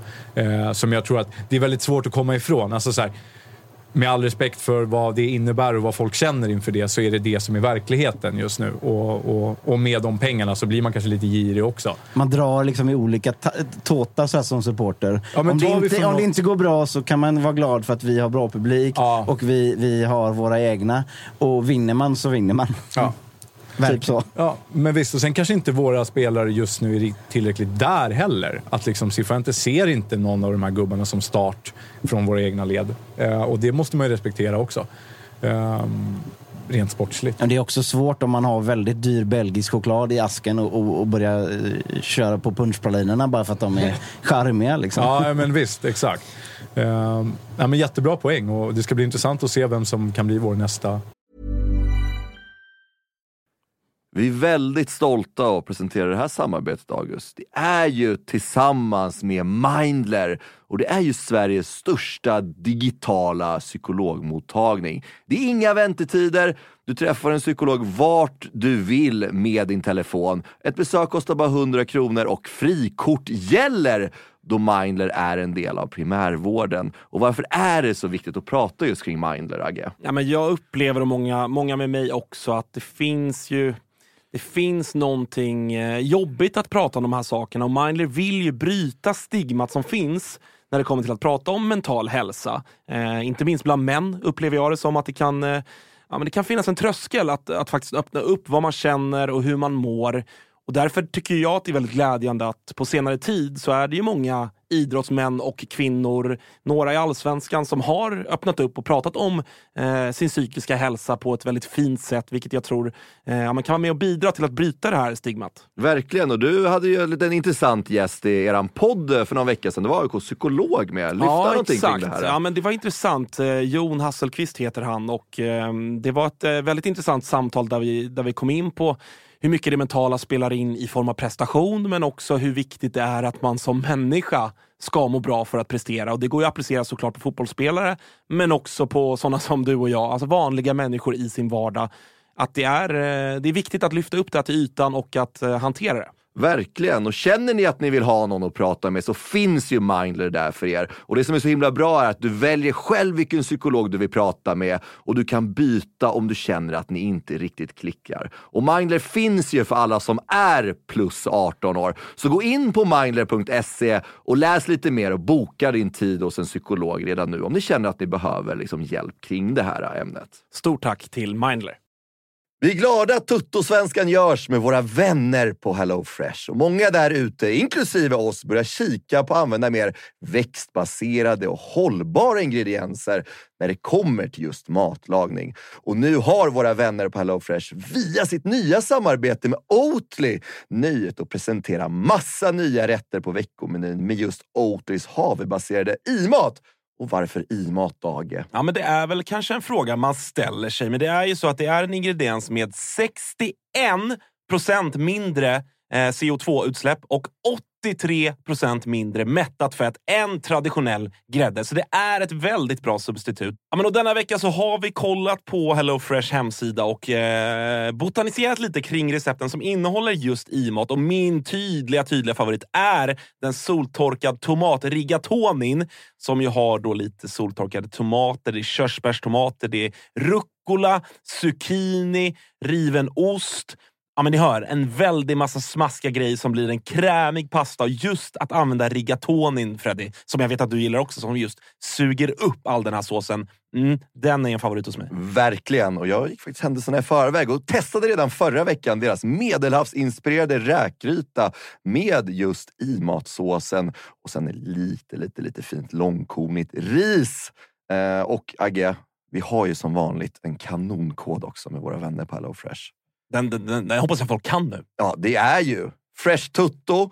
Du får upp till 1359 kronor i rabatt på dina fem första kassar om du inte har prövat HelloFresh ännu. Plus fri frakt på den första matkassen. Och det som är så bra, har du inte använt HelloFresh på över 12 månader så gäller koden även dig. Så gå in på hellofresh.se och lägg en beställning på en riktigt fin matkasse redan nu. Testa HelloFresh, testa Oatlys i-mat. Vi säger stort tack HelloFresh.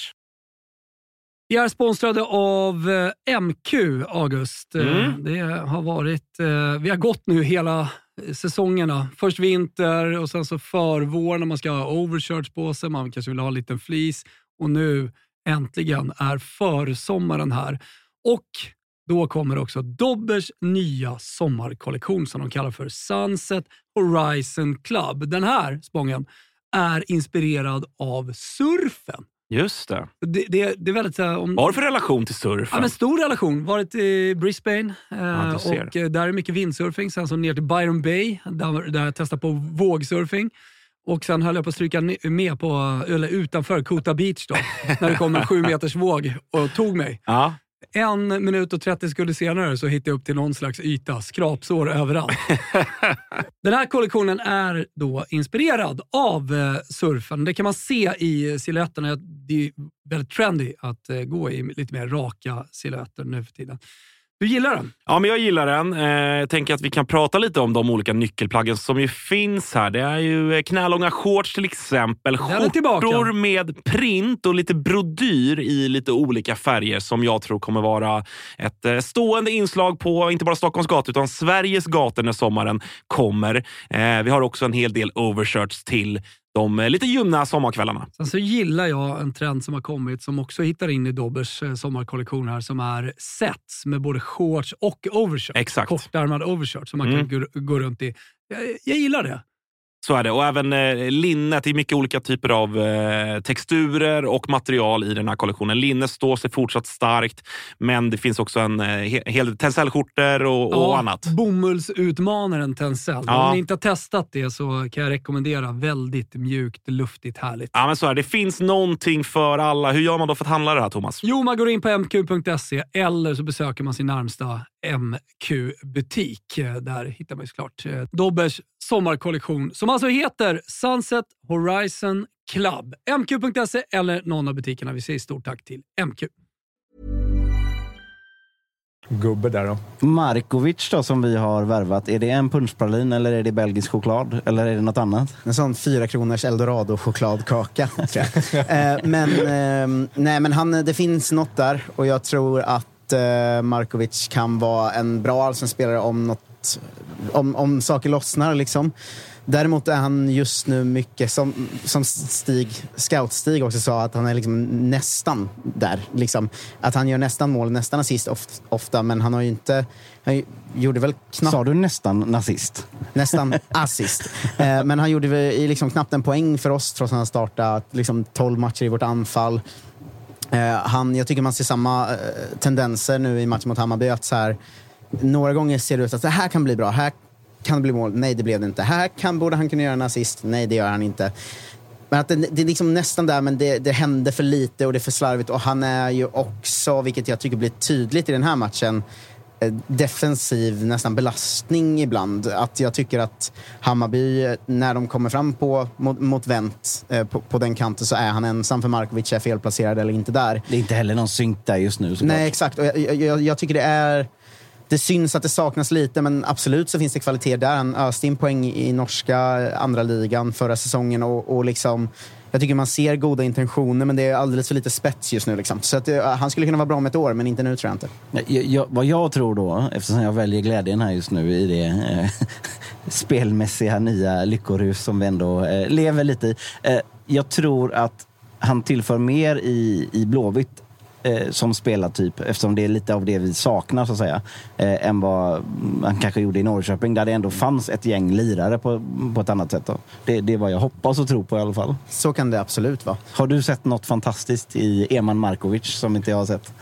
Eh, nej men jag, jag gillade vad jag såg i- mot Hammarby. Jag tycker, han, jag tycker Simon Sandberg har det ganska jobbigt med honom stundtals. Och han, visst, hans timing och skott är väl kanske inte riktigt där. Han har ju några lägen där han skulle kunna knorra in den, liksom. men den kvaliteten kanske inte riktigt är inspelad. Hans självförtroende kanske är lite tränat också efter tiden i Norrköping. Snabbast av alla på eh, löpsnabbhetstestet Ja, men han på var träningen kvick tydligen. liksom. Eh, verkligen. Jag tycker det är starkt. Alltså, så han kom väl till Norrköping ganska nyligen? eller? Januari. Januari. Och, och liksom våga inse att så här, nej, fan det här blev inget bra. Vi går vidare. Mm. Ganska kort tid. Det tycker jag är jävligt eh, strångt gjort, bara den grejen. Eh, Men har Göte, hade Göteborg varit intresserad av honom innan ni värvade honom? Eller? Inte vad jag vet. Det är nog Stig all the way här skulle jag säga. Vi hade Stig som scout då och nu är han scout i Göteborg. Ah, okej, okej, okej. Ja, ja, men då så, då är det hans gubbe då. Men en sportslig spaning om Hammarby som alla har gjort är ju att hörnvarianten är otrolig. Men Såklart. man måste ju prata mer om att Hammarby har dubbelt så mycket mål som den som gjort näst mest mål på hörnor. Det är ju någon jävla hörnspecialist i Bayern som har satt allt på rätt plats. De har åtta hörnmål, tvåan har fyra. Alltså, den här varianten är såklart otrolig och just eftersom den sitter så blir den ju jätte- jättesnygg också. Eh, eftersom han liksom liksom bara mjukt lägger in den i krysset. Liksom. Ja, Det är som väl första och en, sista. En, en lös, hård bredsida. Ja, men exakt. Men åtta hörnmål redan, det är ju någonting som, är, som sitter perfekt där. Vem- Vad är det för geni som är ansvarig för fasta i Hammarby? Det, jag har faktiskt ingen, ingen, ingen koll på det, men det jag vet är, eh, är ju att det har varit lite det har varit lite upp och ner med det där, men det som, det som man har sett i alla fall tydliga mönster av är att de har väl tre, kan man säga, olika hörnvarianter som de snurrar på lite grann. Eh, och det, det har ju både kommit mer direkta hörnor in som har nickats in, eh, men också de här att man spelar ut, får tillbaka den lite längre in mot eh, bågen, eller vad man ska säga. Eh, och sen lyfter in därifrån mot bortre. Och sen, det här var ju första gången jag skulle säga att man ser det här mer skottet, liksom, som kommer från Det centralt är en ren variant. Det, Det här är en mer av en... V94-variant. Ja, men det här är någon liksom. här bandyvariant. Ja. Liksom, så. Det här var ju Men- nästan en sån alla spelare vänder sig mot bänken och är så det funkade! Ja. Liksom, att det var en sån, den synd, Men syntes det var nästan att de började garva. Liksom. Ja, Just att det var. Steve också som gjorde det, som, som är lite Bambi där ute på kanten. Liksom. Men, men eh, nej, alltså, jag, sen kommer ju, sen också en grej. Så här, Göteborg sjunker ju så sjukt långt ner.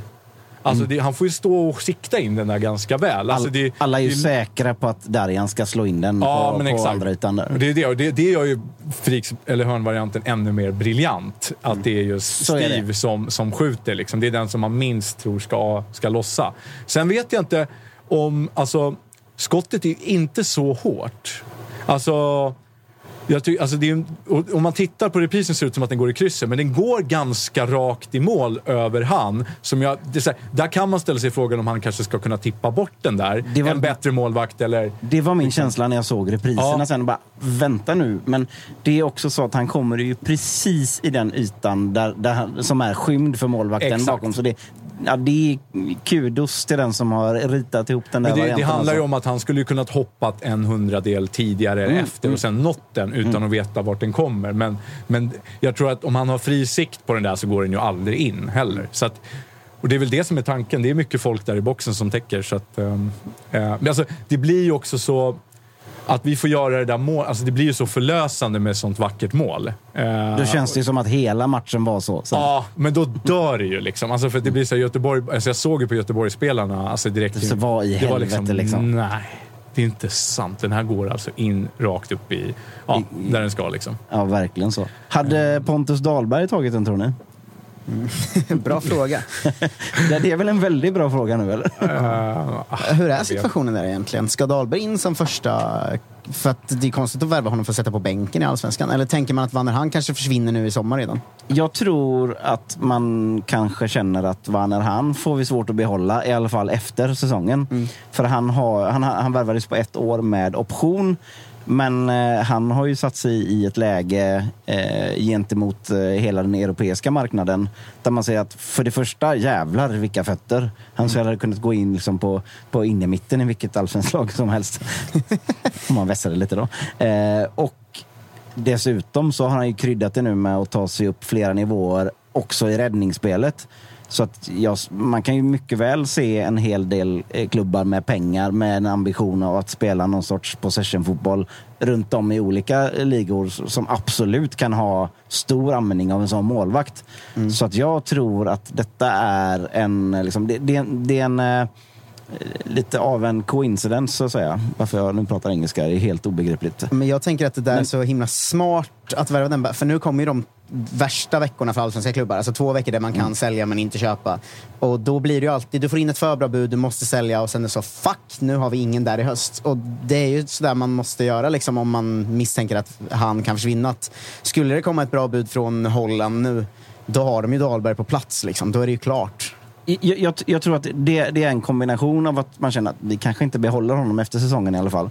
Plus att det har dykt upp ett tillfälle med Pontus Dahlberg där man får ändå en, en, en, en målvakt i, som är, har varit med i landslagsdiskussionen länge. Som har haft en lite trassligare tid. Men han har ju varit i ett stort lag i England. Liksom. Så det, det, det är inte konstigt att han inte har tagit någon tröja där. Och att man får honom ja, utan att det kostar så mycket pengar. Alltså, bara rent som affär så är det ju brutalt bra såklart. Eh, så, så det, någonstans där landar det. Men jag tror att det kommer vara en knivspark.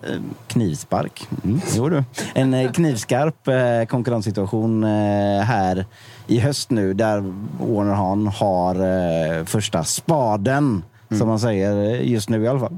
Men eh, om man samma fråga till Bayern, tror du det finns någon risk att någon försvinner de här två veckorna nu? Alltså, det började ju... Eh, nej, Jazz är väl det som har funnits. Men, men tror du det finns någon risk att de släpper någon utan att kunna ersätta nu? Eh, eller hur, hur tror du det ser ut? Alltså, alltså risken finns ju alltid. Eh, alltså det, det som är, precis som du var inne på, som är en väldigt bra analys, det är att man kan släppa spelare men inte få in några. Och det är ju, man vill ju inte ha en situation med en spelare igen som blir besviken, omotiverad och, och skapar någon form av eh, liksom, trubbel i gänget och, och i omklädningsrummet. Så, att, så att det där tror jag man är extra uppmärksam på nu, speciellt efter Jehas. då. Vi hade ju Sandberg som fick intresse men valde att säga att jag stannar. Eh, jag stannar kvar, spelar ut eh, hösten och så vidare. Så att jag tror att det är väldigt jag tror att det är väldigt viktigt att det finns en bra dialog mellan klubb och ledning och spelare här, vad, vad de vill. Alltså för samtidigt så här, jag tror att det kan finnas en risk att vi tappar någon som får det där budet som verkligen, verkligen lockar personen. Jag skulle inte förvåna mig om Jas, ifall det kommer någon och, och verkligen vill ha honom den här gången och säger man så här, att man bara men av den skiten Ja, men det är då. klart, så här, du, det här är din stora dröm och du vill göra det skitbra. Gå nu. Eh, Det är lätt att för supportrarna att se också, för att om det kommer ett bud försvinner alla bilder från Instagram alltid. Ja, ja, sen kommer de exakt. tillbaka. Alltså, exakt. det är ju det, och man, alltså, men det som är fördelen nu är att det drar ihop sig. Jag tror också att det blir ju också lite granna, det, tyck, det, det jag tror spelarna ska ha med i beaktning när de tar sina beslut, de som lyssnar eh, ur agentperspektiven här. Eh, det är väl att så här, kom ihåg också att lagen där ute nu i slutet gör panikvärvningar.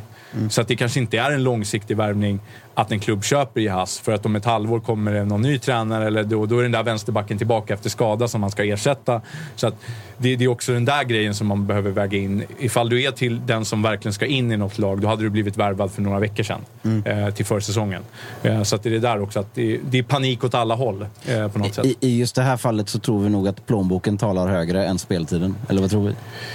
Ja, eller ja, klubbmärke, stad eh, eh, och så vidare och så vidare. Eh, innan vi går vidare från eh, Bayern och Blåvitt här då. Ja.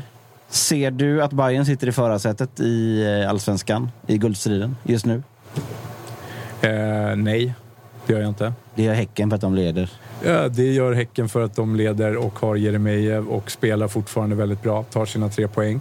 Djurgården också för att de är eh, sjukt starka just nu och verkar kunna dubbla på ett jävligt bra sätt. De har en otroligt bred trupp. Eh, och, eh, så att jag skulle säga att jag skulle säga att det finns ju klart vi har ju bara, som man alltid säger, allsvenskan att fokusera på. Men samtidigt så är ju matchtempot högre på, hos Djurgården och möter tuffare lag. Eh, och det behöver inte betyda något negativt heller. Jag tycker det är skitsvårt. Eh, och vi Så får det inte... smyger i vassen så att Ja, säga. jag tror att det är ett ganska skönt läge på något sätt också att se lite vad, hur de andra agerar och så vidare. Men, men det viktigaste av allt är ju att vi måste slå Djurgården och Häcken i kommande matcher. Mm. Eh, det är liksom de matcherna vi behöver vinna. Göteborg med all respekt, där är en trea borta, men vi behöver ta dem även mot Djurgården och Häcken för att kunna verkligen beblanda oss i där. Eh, så att så länge är det de som har fördel. Vi ska snart, apropå Europa-matcher och sånt som du är inne på, ska vi känna lite pulsen både på, på Malmö och på AIKs eh, matcher här då. Men vi, vi kollar läget med Kalle först. Om, har, har du något från chatten som du tycker ska in eller är det... Ja, de har krönt dig till uh, Tuttosvenskans eh, egen Joe Rogan. Det tycker jag har någonting är det bara deluxe då? Eh, För annars så känns det som att man kan ha något ekonomiskt på gång kanske. Ja, det, det, det förtäljer inte historien. Nej, men annars är det mycket, mycket hyllningar. Eh, vad fan? Jo, den här eh, fasta situation-tränaren. var det inte ASS-tränaren som lämnade i våras som satte fasta situationer innan han drog, säger de. Vart drog han? Ja, du. Ja, han försvann väldigt hastigt där. Alltså, jag vågar inte svara på exakt vad, vad det var som hände Precis som där. Blåvitts. Ska de starta något så här fasta situationer-lag? Mm, just det, och Mats Elvendal som var Mm. ansvarig för fasta hos oss för Ja. och i landslaget och i Parma slutade ju sitt jobb i våras också så att det är något skit Något, på gång. något alltså. jävelskap här. Är det den här eh, konstiga, oklara klubben i, i Gibraltar som svenska affärsmän har gått in i som, eh, som kan ligga eh, bakom här? Ja, vi får se, den som lever får se. Nu ska vi höra hur det är med Josip. Kanske. Förhoppningsvis i alla fall. Ja. Om han inte har helt har lämnat. Jag tippar uteserveringar nu. Vad tänker ni? Ja, okej. På rö- resande fot. God morgon, god morgon, god morgon. Hallå, är det Weiron i åttan? Var i helvete är du? Är det, är det en är- busshållplats i Sölvesborg? Vad sa du? Är det en busshållplats i Sölvesborg? Nej, det är ingen busshållplats, men det är ett café. Ja, ja. Och, och i Sölvesborg dessutom. Min eh, andra fråga efter att jag frågat hur du mår, Josef. eh, Men det ser Mm. ut som det solen skiner på dig. Ja, det stämmer. Eh, det, det blir ju då... Eh, vad har vi på Sivasspår egentligen? ja, egentligen ingenting, tänkte jag säga. Eh, Ulvestad vet man om, va? e- e- Elva i ligan förra året. Eh, vann väl, kom väl ut i Europa eh, tack vare kuppen och har väl inte startat sin säsong skit, skitbra nu. Eh, och sen då den enda svenskkopplingen är ju Fredrik Ulvestad. Eh, sen så vet jag faktiskt inte så mycket mer. Nej, ja, ja, men då hörs, vi, vi hörs då. Nej, men om man, om, man, om man tittar på ekonomi så vet vi ju i alla fall att eh, allsvenska spelare eh, lite väl ofta är, är lite väl sugna på att eh, ge sig av till Turkiet och spela fotboll. Så också till Sivasspor. Då. Om man bara tittar på de ekonom... Vad, vad i helvete är det som händer här? Det är väl ett jävla klockspel här som går varje heltimme. Jag kan flytta mig vill. Ja, det, är lite, det är lite mysigt sådär på efter, eftersommaren ändå. Eh, nej, men, det, låter, det, låter, det låter som en sån här eh, intro till en sån skräckfilm. Ja, och då är du med.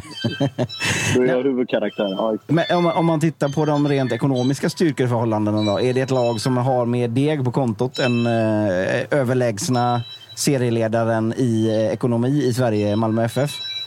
Eh, jag skulle säga att de är väl i, lite i paritet. Jag tror till och med Sivasspor har just nu lite mindre pengar än vad Malmö har. Eh, nu så är ju tran, alltså, truppvärde på transfermarknaden Det är väl egentligen ingen, ingen liksom, relevant indikator på något sätt. Det kan ju ge en fin, fingervisning. Men jag tror att de rent lönemässigt och, och truppstrukturmässigt är ganska lika. Kanske att Malmö till och med betalar lite, lite mer för sina, sina toppspelare just nu i alla fall. Men det är en, det är en ambitiös eh, klubb helt klart och de vill ju vara med och utmana liksom, de gamla giganterna Fener och Galla och eh, vad heter de? Eh, Istanbul BB och Besiktas och allt vad de heter. Så att det, det är en klubb med, med helt klart liksom, någon form av långtgående plan. Eh, sen så är väl de... Ja, Jobbar inte turkarna med väldigt mycket kontantbonus fortfarande? ja, det är ju en, det är en bekräftad fördom. Eh, Det är väldigt mycket, väldigt mycket kuvert och eh, eh, sedelbuntar och, och sånt. Men det är, det är ofta det i, den, i södra och sydöstra delen av Europa. Det är inga konstigheter i det avseendet. Men eh, ska inte svära på att det är så i just Sivasspor men att det finns ett, ett flöde av likvida medel på kanske inte mer, kanske inte jättelegalt sätt. Det, det är jag väl ganska säker på. Nu vill genast superagenten Marcus Tapper in när han hört talas om sedelbuntarna här. Ja, Ja, det är ju, min, det är ju riktigt skönt att ha min, min agent Marcus Tapper i studion också. Så att det är jävligt kul. Ja, vi har fått en hel del anbud eh, som vi ska prata om efter. Eh, men jag tänkte, jag tänkte kolla, vad tror du, eller vad tycker du krävs för att Malmö ska liksom skärpa sig och ta det här nu och gå till Europa League? För det har ju varit svajigt i, i Europakvalet i år. Liksom. Vad, vad tycker du krävs för att det ska sitta? Oh, eh, hur, hur lång tid har vi tänkte jag säga. Det är väl egentligen en, en separat eh, podcast. Det, det materialet, vad, vad som skulle krävas.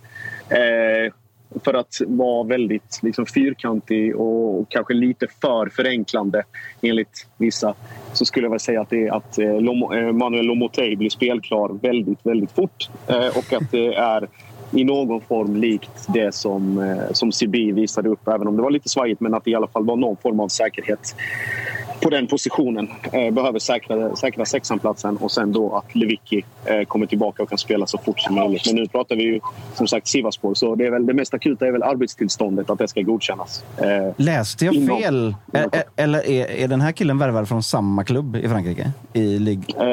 Eh, nej, han, nej. han är värvad från Amiens. Men du låter Men det var ju, rätt, det var ju en väldigt, väldigt, jag tror det var en väldigt slapp, slapp sökning av Malmö. De visste väl att de hade, eller det var ett namn som de var intresserade av tidigare. Så det var väl en transfermarkt.com, eh, advanced search, eh, defensive midfielder, height 189 to 195 och sen så tog France. Just det. Tjejen de träffar eh, tackar nej när de frågar chans och då hör de av sig till sitt ex. Eh, Men du låter Ja, det är rätt pessimistisk. Eh, Tror du det blir Conference League, eller? Nej. Nej, men å andra sidan, jag har ju sagt väldigt mycket ja och nej på Malmö den här våren och sen har jag blivit motbevisad alla gånger. Men eh, conference, alltså conference League är ju säkrat. eh, Mm. så på det sättet. Men eh, jag, jag tror att man eh, tar sig förbi eh, tar sig förbi Sivasspor. Alltså lottningsmässigt så kunde det varit, varit värre. Det kunde ha varit lite lättare. Men utifrån deras förutsättningar så tror jag väl att det är lite, lite likt samma som, eh, som Djurgården. Att de har... Det är ett, ett lag som kanske i sin, sin, när allting klaffar är lite bättre. Eh, men att man då, då, eller med tanke på att de inte har startat sin säsong ordentligt och att det har varit lite, lite svajigt så har man väl den fördelen att man är inne i säsong. Sen, Malmös resultat har ju varit vad de har varit men man kan väl dra någon fördel av det kan man hoppas. Känslan är ju då liksom den obehagliga krypande. Liksom att det är väl precis här någonstans som Malmö FF brukar liksom rulla igång sina stora maskiner på något sätt. Tror du att det också kan bli så nu eller har- det varit för rörigt i år? ett tudelat svar. Alltså, om du säger rent historiskt och alla de här parametrarna och allt vad de har pushat på. Det är nu det här händer, liksom. Så är det ju liksom att, då ska det vara Eh, då ska det vara liksom att nu, nu är nu eller aldrig och nu gäller det. Och tar man sig in i Europa League så har man liksom räddat säsongen i någon form. Eh, så att det blir, väl, det blir säsongsdefinierande på det sättet, helt klart. Sen är det ju liksom de kommande omgångarna och alltså även om det blir Conference League eller någonting sånt så är det liksom Lewicki och Lomotey in och vad det kan bidra med till, till resten av laget i form av stabilitet och, och trygghet. Så ja, det är ja, jävligt definierande två matcher. här. Vad skulle säga, hur eh, bekväm är du med Georgsson vid rodret i, i det här Europa-äventyret just nu? Med tanke på att det var väl med tanke på att det är den bästa lösningen man hade kunnat få istället för att behöva jaga ihjäl sig efter någon interim som hade kanske gett någon kortsiktig effekt så tror jag väl att man har inte mycket, alltså man har inte mycket till val. Så det får det väl bära eller brista lite grann. Eh, men å andra sidan utifrån vad som finns för det finns ju vad är det, sex eller sju spelare i, eller spelare, eh, ledare i staben eller runt omkring liksom den absoluta toppledningen som har Uefa A diplom eller licens eller Uefa Pro eller vad fan det heter som skulle kunna steppa in imorgon så tror jag väl att Georgsson är den, den bästa lösningen utifrån det. Eh, sen så, ja, det finns ju mer att önska. Spelet har ju inte varit, det har inte blivit någon, liksom, vi pratade om det tidigare, post-Milos-effekt riktigt som man kanske hade önskat. Eh, vad tror vi om Malmös startelva då? Eh, vi hade Birmancevic och Kiese och Bo- Buya Taray framåt i, i förra matchen. Vad, Får vi se något liknande här nu då? Jag tror det blir väl alltså starkast möjliga. Eh, jag, tror att, jag tror att Birma kan gå in i... Alltså, med tanke på vad han gjorde förra året i de här matcherna och hans lite, lite svajiga eh, form både på och utanför planen så tror jag väl att det här är väl då, då han ska explodera på riktigt för sin egen och MFFs skull. Så jag tror, jag tror Birma, Birma får en chans där. Eh, Jag tror att det blir Kiese Thelin och eh, Buya Turay där. Och sen så är det väl då frågan hur det centrala mittfältet ser ut. Hur, om man hinner få Lomotey klar, hur, liksom, hur mycket man tror att han har minuter i sig. Om det blir en 45 minuters lösning med Rakip, eh, Peña, AC och sen, eller då Zidane eller hur man nu vill göra. Och då om han kan få 45 andra, eller 45 sista då och säkra upp där och, och låta AC gå framåt eller Tenjak ta lite mer offensivt ansvar. Men eh, jag tror inte man håller tillbaka på någonting utan kan man, kan man få in alla som man har tänkt sig och eh, utifrån planerna så blir det absolut starkast möjliga elva. Totalt sett här så tycker jag ändå att eh, man, man spårar en liten känsla hos dig att, att Malmö ändå får gälla som favorit i det här eh, dubbelmötet. Skulle det vara Ja, ett... ja du, du är ju rätt ute. Eh, jag, jag tycker att man ska vara det. Sen hur mycket liksom det Vi pratade om, om Reka Djurgården för några, eh, någon månad sedan och, och sa väl att det var 60-40 till Djurgården med tanke på de, de förutsättningarna som var där och då. Så tror jag väl att det är 55-45 Malmö just nu. Det ligger ju bra- otroliga matematiska uträkningar bakom de här procentsatserna också vet vi. Ja, jag, jag med mina matteskills också. Helt otroligt. Nej, men det, det, knapp favorit, Malmö. Eh, Jag tror däremot att, att Djurgården är väl, har väl lite samma, eller lite högre värden. Eh, alltså 60-40 mot Apoel. Men mot bakgrund där, av det då, är det ett fiasko om man eh, skulle ryka i det här, den här omgången? Jag skulle kalla det det. Absolut. Alltså, det, det är inget, alltså, Sivasspor, man, klart man ska ha respekt för, för motståndet men om man tittar på lottningen och vilka lag som Malmö har haft fram till nu så är det lag som man ska slå liksom, åtta eller nio gånger av tio. Eh, så det, jag tror, alltså det här motståndet är ju Jag skulle, alltså det, det, det är betydligt bättre än Zalgiris och Diddley-Dong. Eh, men det är fortfarande inte liksom eh, Roma eller West Ham eller för den delen Apoel i ett playoff. Jag tror alltså Djurgården möter ju ett bättre lag än vad, än vad, vad Malmö gör. Så jag skulle kalla det för absolut eh, fiasko om man skulle torska de här två. Definitivt. Kalle, ska vi låta Josip vara med och, och, och lyssna lite på vad du har plockat fram för uh, oddsförslag i det här eh, mötet? Då? Det får han jättegärna vara med Josip, vad är det för stålar om man kvalar in till Europa League? Oh, jag För det var tror väl att 30 det mil var... på conference, va? sista, ut, si, sista uträkningen tror jag jag såg var det är på Uefa-ranken som gör ett monsterjobb med det här. Jag tror att det rörde sig om 80 miljoner plus då eh, en ytterligare en summa från den här 10-årsfonden. Det vill säga då baserat på sportsliga resultat de senaste 10 säsongerna i Europa. Så minst 80 och Conference League var väl 37,5 till 40. Någonting sånt. Ja. Vad fan ska ni köpa för de pengarna helt ärligt? 28 En ny, en ny kommunikationsavdelning, tror jag. Ja, nej, men jag har kikat lite på, eh, på eh, Unibet då, såklart. Och eh, Malmövinst står till 1,75 jämfört med Sivasspor-vinst 4,80. Krysset 3,75, så det tror man inte heller på. Det, det ska Nej. bara springa hem där, Josip? Kan du bara släppa skepsismen och bara, ja, vi tar den. Rakt av. Kan- Låsa fast det nu, för fan. så jävla, så jävla schizofren Ja. vår man har haft. Att man har hävdat både det ena och det andra med bestämdhet. Ja, men så så, blir man du- sågad, så blir man sågad vad man än tycker. Nej, jag, jag, jag kan stå fast vid att det är ett fiasko om man inte går vidare. Jag Det blir är- ju mer och mer sugen och så på, går- på lilla tvåan för 4,80 där va? Ja, men jag tycker Ja, det- det är 1,75 klart är, bra, 1,75 är bra odds. Så tänker jag ju gå in och spela eftersom att jag är över 18 och inte har problem med spel. För då skulle jag gå in på stödlinjen.se istället. Vi har också breaking news som jag skulle vilja droppa lite medan du också är kvar här Josef. Det är ju att Ja. eh, Fotbollskanalen alldeles nyss gick ut med då att, eh, en nyhet om Marcus Tapper. Där det står att eh, to- toppagent portad från Allsvenska Arena anklagas för fulspel. Citat, vi vill inte göra affärer med honom. Eh, Lyssna inte på det där Josip. Det där tar vi efter sändningen. Fake news. Fake news bara. ja, men det är bra Josip. Du, vi ska lämna dig i fred eh, med det här klockspelet och, Absolut. och ditt eget samvete där nere i Sölvesborg. Så, så ses vi snart då. Det gör vi. Det gör vi. Ha det fint boys. Hej hej! Fan vad man märker att hans eh, självförtroende har sjunkit av matcherna mot Salgiris och Dingelidong. så han mår inte bra Josip. Nej, nu är det ett lag som finns på riktigt så att säga. Eh, Men vi måste väl ta nyheten om agenten som kommer? ja, men vilken agent är det då? Blash var det? Det, det var Blash ja. ja det var... Eh, han portas från Allsvenska Arena eh, och eh, ska tydligen ha blåst Filip Dagerstål på pengar. Eh, Hade Sikadunic har ju varit ute och sagt att han önskar honom olycka. Eh, och det, det verkar hända mycket runt Hoisini nu. Vad, vilken arena är han? Det, det framgår inte eller? Det står inte.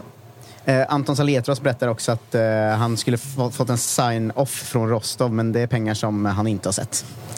Det är, det är ingen jättebra reklam här just nu alltså. Men, men, men, men, men, men. Ska vi eh, gå till eh, August Spångberg i, i Spanien istället? Eller se om han har något Ja. klockspel på gång där nere? Jag snackar med honom. Han har tydligen fått eh, värmeslag eller solsting eller någonting. Alltså, vi ska se om han mår i alla fall. Oj, han ligger på någon sorts sjuk, sjuksäng så att säga. jag vet inte. Inomhus sa han i alla fall. Varför-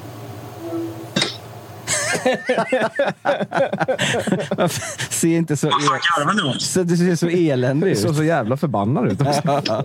hur, hur går det för dig i Spanien? Har du fått värmeslag alltså?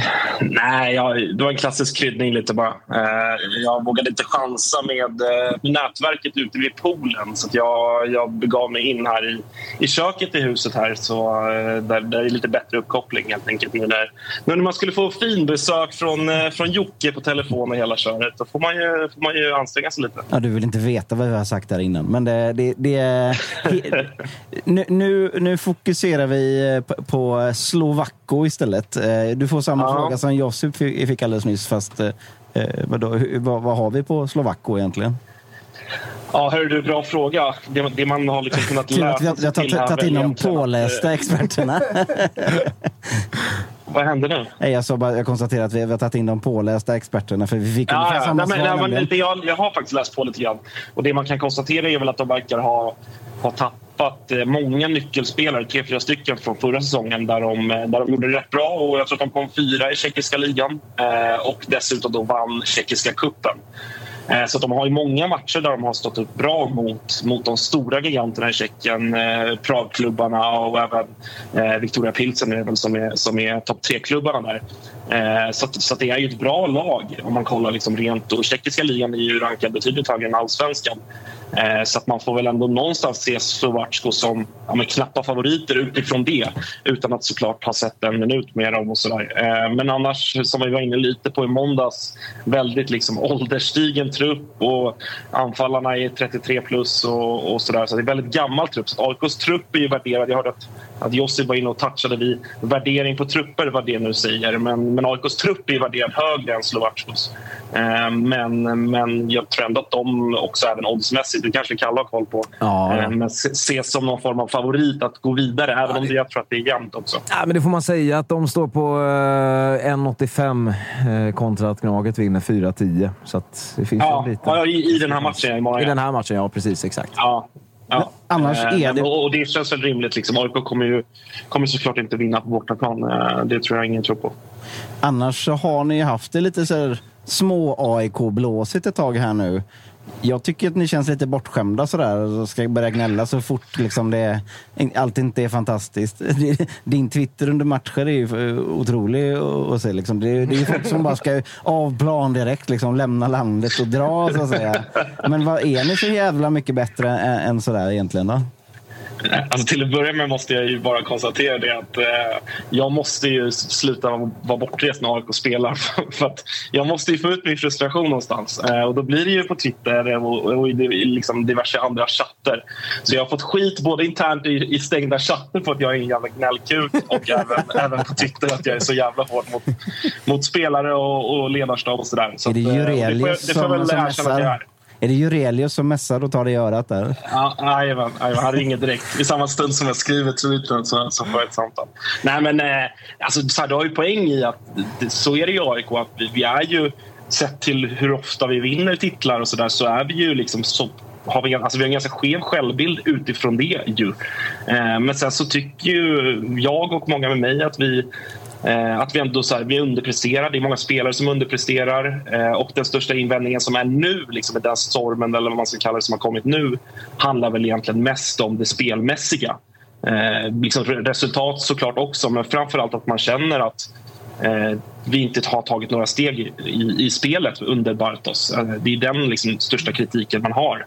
Eh, för att, här, om man kollar på de matcher som har varit. Våren är vi ju bra. Eh, sen återigen, man kommer tillbaka till Jordan, Jordan Larssons betydelse. Eh, men annars så, om man kollar på de, ja, vad kan det vara, 10-12 matcher som har spelats efter återstarten så det är ju Vorskla hemma som vi är. Där är vi riktigt bra. I övrigt har vi inte gjort en enda bra match. Vi har gjort kanske två, tre som har varit okej. Eh, resten rätt dåliga. Så att jag, jag tycker inte heller att det är orättvist att säga att vi, att vi liksom har... Eh, att det är en eller två matcher vi har varit svaga och att det är en obefogad liksom, kritik. Utan jag tycker ändå att det här har pågått under så pass lång tid nu. Att, att, att kritiken ändå är ganska, ganska så befogad. Eh, August, jag tänker vi går tillbaka till Europaspelet sen, men visst har jag lite rätt i att det här är ett drömläge för eh, Peking att möta er på söndag, va? Med Europaspel och den Gud, ja. formen ni kommer i. Gud ja, verkligen. Alltså, eh, bara särskilt tror jag nu med tanke på att det var många som förväntade sig en stor rotation eh, mot Värnamo här i söndags. Den kom inte riktigt. Eh, nu har vi Slovacko här imorgon, imorgon torsdag och så Norrköping borta på söndag. Jag tror att den stora rotationen kommer komma mot just Norrköping på söndag. Sen vet man ju aldrig riktigt vad som kommer ur det. Det kanske, kanske blir så att de som får spela då eh, tar den chansen och sådär. Men eh, alltså Norrköping är ju, jag kollade faktiskt på Unibet också här innan, innan ni ringde mig och Norrköping är ganska klara favoriter på söndag. Eh, och, och jag tror att det kommer vara, jag har svårt att se att eh, två spelare som, som Bilal Hussein och Sebastian Larsson till exempel kommer få starta på, på söndag. De kommer ju få göra 90 imorgon båda två. Eh, så att de kommer nog garanterat vilas, åtminstone en av dem. Eh, jag har svårt att se att kanske John Guidetti startar med tanke på att han ändå vad det nu var, någon form av symptom här och missade matchen mot Skandia så, så tror jag att eh, han kommer ju spela imorgon men kanske inte mer än minuter på, på söndag på Norrköping. Så att, eh, superläge. Superfavoriter är ni där nere i Östergötland. Och ni, ni flyger nu hörde jag här när ni pratar. Jävlar vad bra ni mår. Eh, jag tänkte, vi, ska, vi ska bara säga tack så mycket till Matteo som var tvungen att springa. Så ni inte undrar vad det fan var som hände här. Han bara försvann. Utan, eh, det var det som hände. Det var det, bussen till Dalarna. Ja. Eh, men eh, jag, jag, tänkte, hur ser du på det? Alltså, vill du gå full rotation i Allsvenskan och all in i Europa eller försöka balansera det på något sätt? Liksom? För det där är ju en svår fråga som, som klubb. Liksom. Mm. Ja, alltså, och det, då kommer man också till den frågan som vi har pratat om tidigare också. Att det är inte så mycket AIK har att rotera med heller. Eh, nu, nu, nu, gjorde ju Nabbe ett inhopp senast och, och, man hoppas att han på något sätt kan, kan vara med i någon form av rotation. Nu, då skapar ändå det vissa, vissa liksom alternativ på, på anfallspositionerna. Eh, men annars så är det inte så många positioner där, jag, där vi har bra täckning. Eh, men här och nu, så för mig, så jag kommer inte att hänga Bartos om vi byter ut hela startelvan på söndag.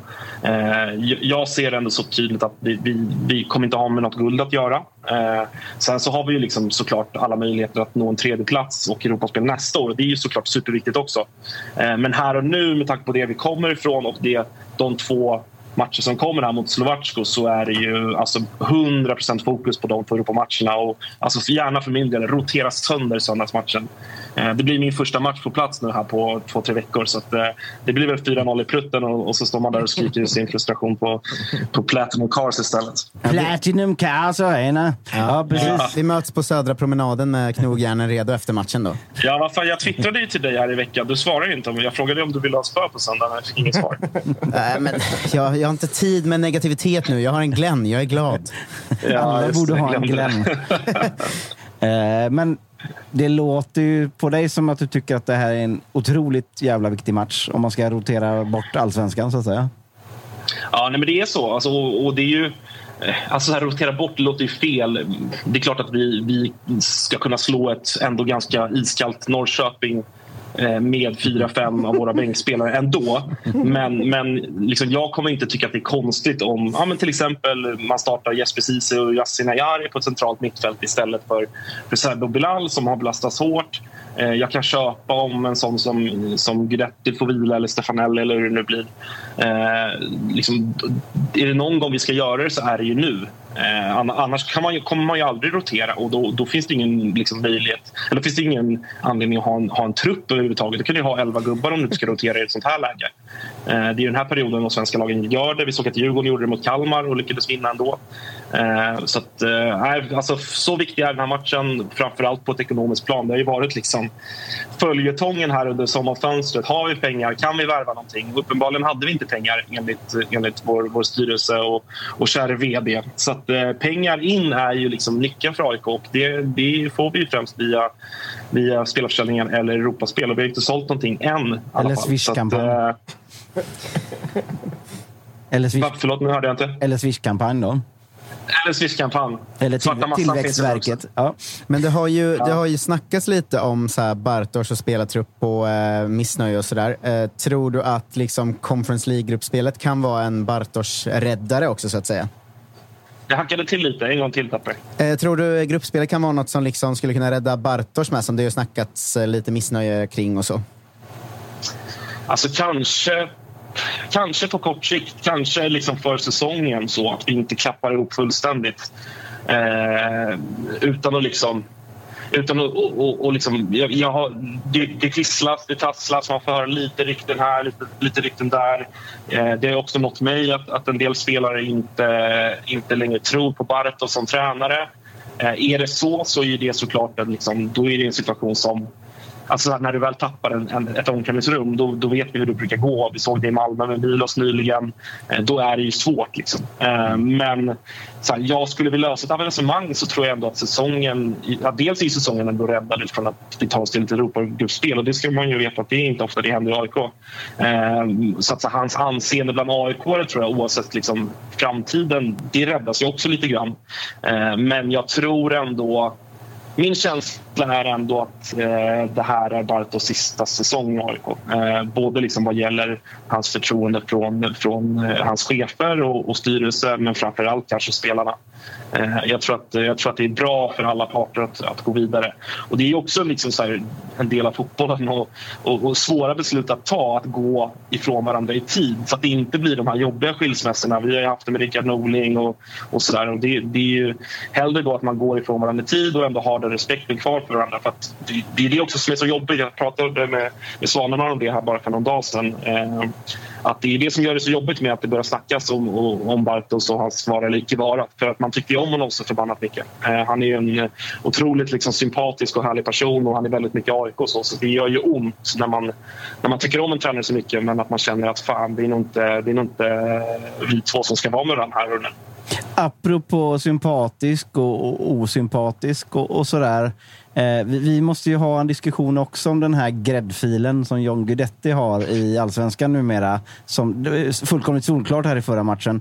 Tycker du att han förtjänar att ha den gräddfilen? Att han får skrika vad han vill i ansiktet på, på domarna med hela saliven i, i, i ögonlocket så att säga. Är det okej okay, tycker du? Alltså har man, eh, har man blivit berövad på ett solklart mål precis, då tycker jag att det är ganska legit att man får, man får dra ut ett par salvor mot, eh, mot linjemannen. Two rounds eh, nej, to make it right. Skämt åsido. Skämt, skämt åsido, det är klart att eh, jag tror att de pratade om det i studion efter, eh, efter er match mot Bayern här också. Så eh, var ju den gode Jonas Eriksson med. Fan, man undrar lite över hans frilanskontrakt för övrigt, Jonas Eriksson. Han är i alla mediehus. Mm. Eh, men nog om det. Men, eh, men jo, det är klart att han ska bli varnad. Eh, men jag tror att det där blir en sån där psykologisk grej för, det var ju Kaspar som dömde, att han vet kanske, eller så han, han, han vet om att det är en situation där AIK blir arga på honom och då vet han att han ska dessutom dra upp, dra upp ostskivan till John Guidetti här. Då, då kommer ju någon, någon snubbe uppe på östra etage 2 skjuta mig liksom, med lasersikte. Eh, så han kanske hade den känslan att, eh, att det blir inget gult här för jag vet att det, kanske, det kanske borde ha blivit mål det där. Eh, men ja, lite gräddfil, det kanske han har då Jocke. Och det, det, ska han väl ha. Det har väl Marcus Berg också. Det hade ju Marcus Rosenberg också. Och så där. Det är, jo, utlandsproffsen tenderar ju att få det. Men Marcus Berg brukar ju inte visa halspulsådern på samma sätt som, som Guidetti gjorde Marcus Berg brukar väl aldrig visa känslor. Det har man snarare med det att göra. Ja, ja. ja, ja. Vi, vi, vet du vad August? Du ska få också få lov att bli våran eh, Djurgårdsexpert här. Eftersom eh, Matteo tacklade av. Eh, och, mm. och någon annan har vi, eh, har vi inte. Om inte Marcus eh, Tapper eh, som den stora agent han är, sitter, sitter på kollen på eh, Djurgården mot Apoel också. Det, det enda man vet om Apoel det är väl att de är från Sypen, att de var bra i Champions League för ett par år sedan och att de har en, ett klubbmärke som ser ut som Visa-loggan. Visst eh, vet man också att de blir av med en spelare va? eftersom Kingsley Sarfo har lite svårt ah. att komma in i ah. Sverige. Uh, han är ju utvisad härifrån i tio år.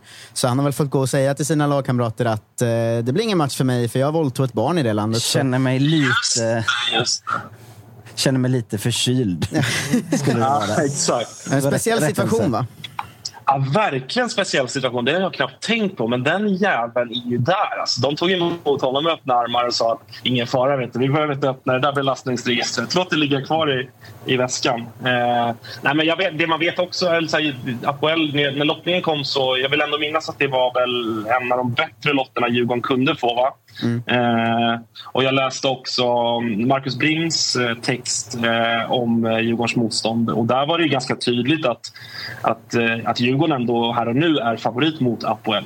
Eh, men det är alltid så jävla svårt att veta med de där klubbarna runt, runt Medelhavet. Framförallt tycker jag de mindre som så här, Vissa år är de i Champions League-gruppspel och, och, stör liksom Manchester United på hemmaplan. Och, och vissa år ryker de mot Linfield i, i andra, andra kvalomgången. Så det är alltid svårt att veta med de klubbarna. Men, det beror men, på vilken, man... vilken typ av brasse de råkat värva just det här ja, men, ja, men lite så. Lite så. De har liksom plockat in en brasse som, som visar sig vara hur bra som helst. Eh, men sen har de också sålt fyra spelare till Olympiakos. Eh, men, men utifrån de siffrorna han tog fram, och det är väldigt ganska intressant. Jag kan rekommendera folk att gå in och läsa den om man nu bryr sig om eh, Djurgården. På, men, eh, men där var Djurgården ganska klara favoriter. Eh, och så som de ser ut i dagsläget och dessutom många nyckelspelare som fick vila här mot Kalmar. Så jag tror ju tyvärr att Djurgården kommer, framförallt på hemmaplan på den där mattan, gå ut och köra över Apoel. Ska vi redovisa lite odds här också, Kalle? Eller? Mm, Det ska vi absolut göra. Satt, satt du och kollade på porr? Eh, nej, det, nej, faktiskt inte nu. Eh, Det går lite fram och tillbaka mellan olika appar. Det vi har är Djurgården till en 60. Eh, Så klara favoriter jämför med 6 då på... mm, Vad hette, vad hette de? Apoel. Apoel. Det står nämligen på eh, ett alfabet jag inte behärskar här på klubbemblemet. Så att, eh, nej, men eh, en 60 jämfört med 6 gånger pengarna där. 3,85 på krysset. Fan, ska man spela krysset i 3,85 då Jocke? Vi spikar tvåan där också. Ja, okej. Mm. Fan vad fint. Hoppas vi att jag har rätt, eller? Ja, men hörru... Piggade, hörru piggade för övrigt upp här att jag blev blockad i chatten av Kalle redan innan programmet drog igång. Ja, men det var i förebyggande syfte bara för säkerhets skull. Ja, hörru August, ta nu och gå ut i solen och njuta av den sista semestern. Så, eh, det ska jag göra faktiskt. så tar vi Eh, en- Det ska jag göra sista dagarna här nu. så tar vi en IRL-fight här snart. Ja. Det är Eh, bra bra. jobbat då Jocke. Ja, ta hand om dig. Hej, hej. Ja, detsamma. Vi hörs. Hej. Hej. Har vi något mer på vår lista eller? Nej, det är väl klart där. Ehm, Man vet ju svenska lag i Europa. Det är bara raka vägen in med pengarna på att Malmö vinner och de andra två torskar. Ja, det, det, det, det är nog en smart tanke tror jag.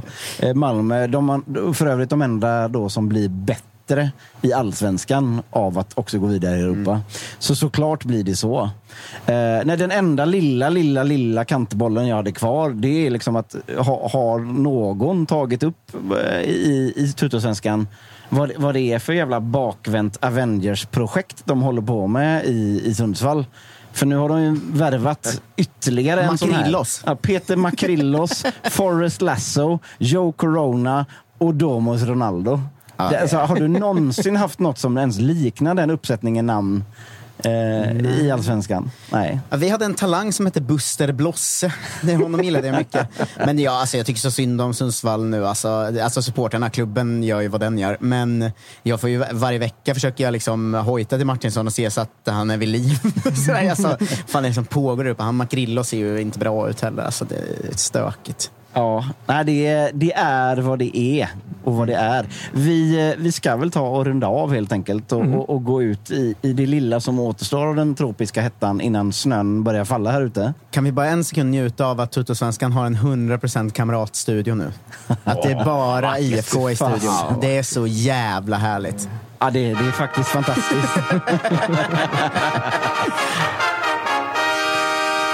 Ja. Hörni ni, eh, vi ses inte på fredag. Det kan jag, det kan jag nästan eh, garantera. Men eh, jag tror väl att Svanen och gänget är tillbaka i business här. Hörni, tack så mycket för att eh, någon eh, mot förmodan har orkat lyssna på mig så här jävla länge. Det är Ja, ju stort helt, gäng. Mycket hyllningar, helt, Jocke. helt otroligt. Den Eh, falska ödmjukheten som han alltid ska hålla på med.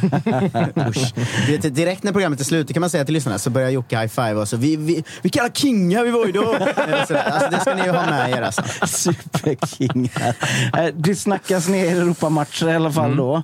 Och då börjar vi också spana lite smått på helgens matcher enligt eh, mitt körschema som August har skrivit. Eh, Du och jag, Marcus, vi kan ju faktiskt eh, ta och eh, förenas nu för en gångs skull i vårt hat mot eh, det här vidriga laget från, från Småland, eller hur? Ja, men ska vi gå ut på det då? Ja, vi gör så.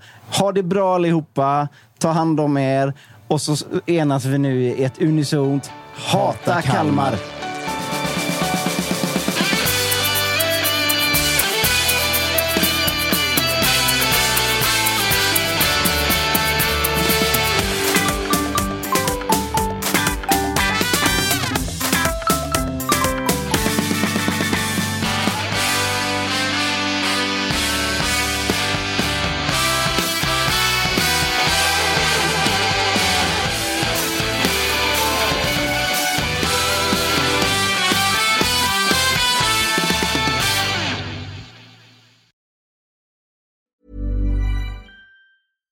Mom deserves the best, and there's no better place to shop for Mother's Day than Whole Foods Market. They're your destination for unbeatable savings, from premium gifts to show-stopping flowers and irresistible desserts. Start by saving 33% with Prime on all body care and candles. Then get a 15-stem bunch of tulips for just $9.99 each with Prime. Round out Mom's menu with festive rosé, irresistible berry chantilly cake, and more special treats. Come celebrate Mother's Day at Whole Foods Market.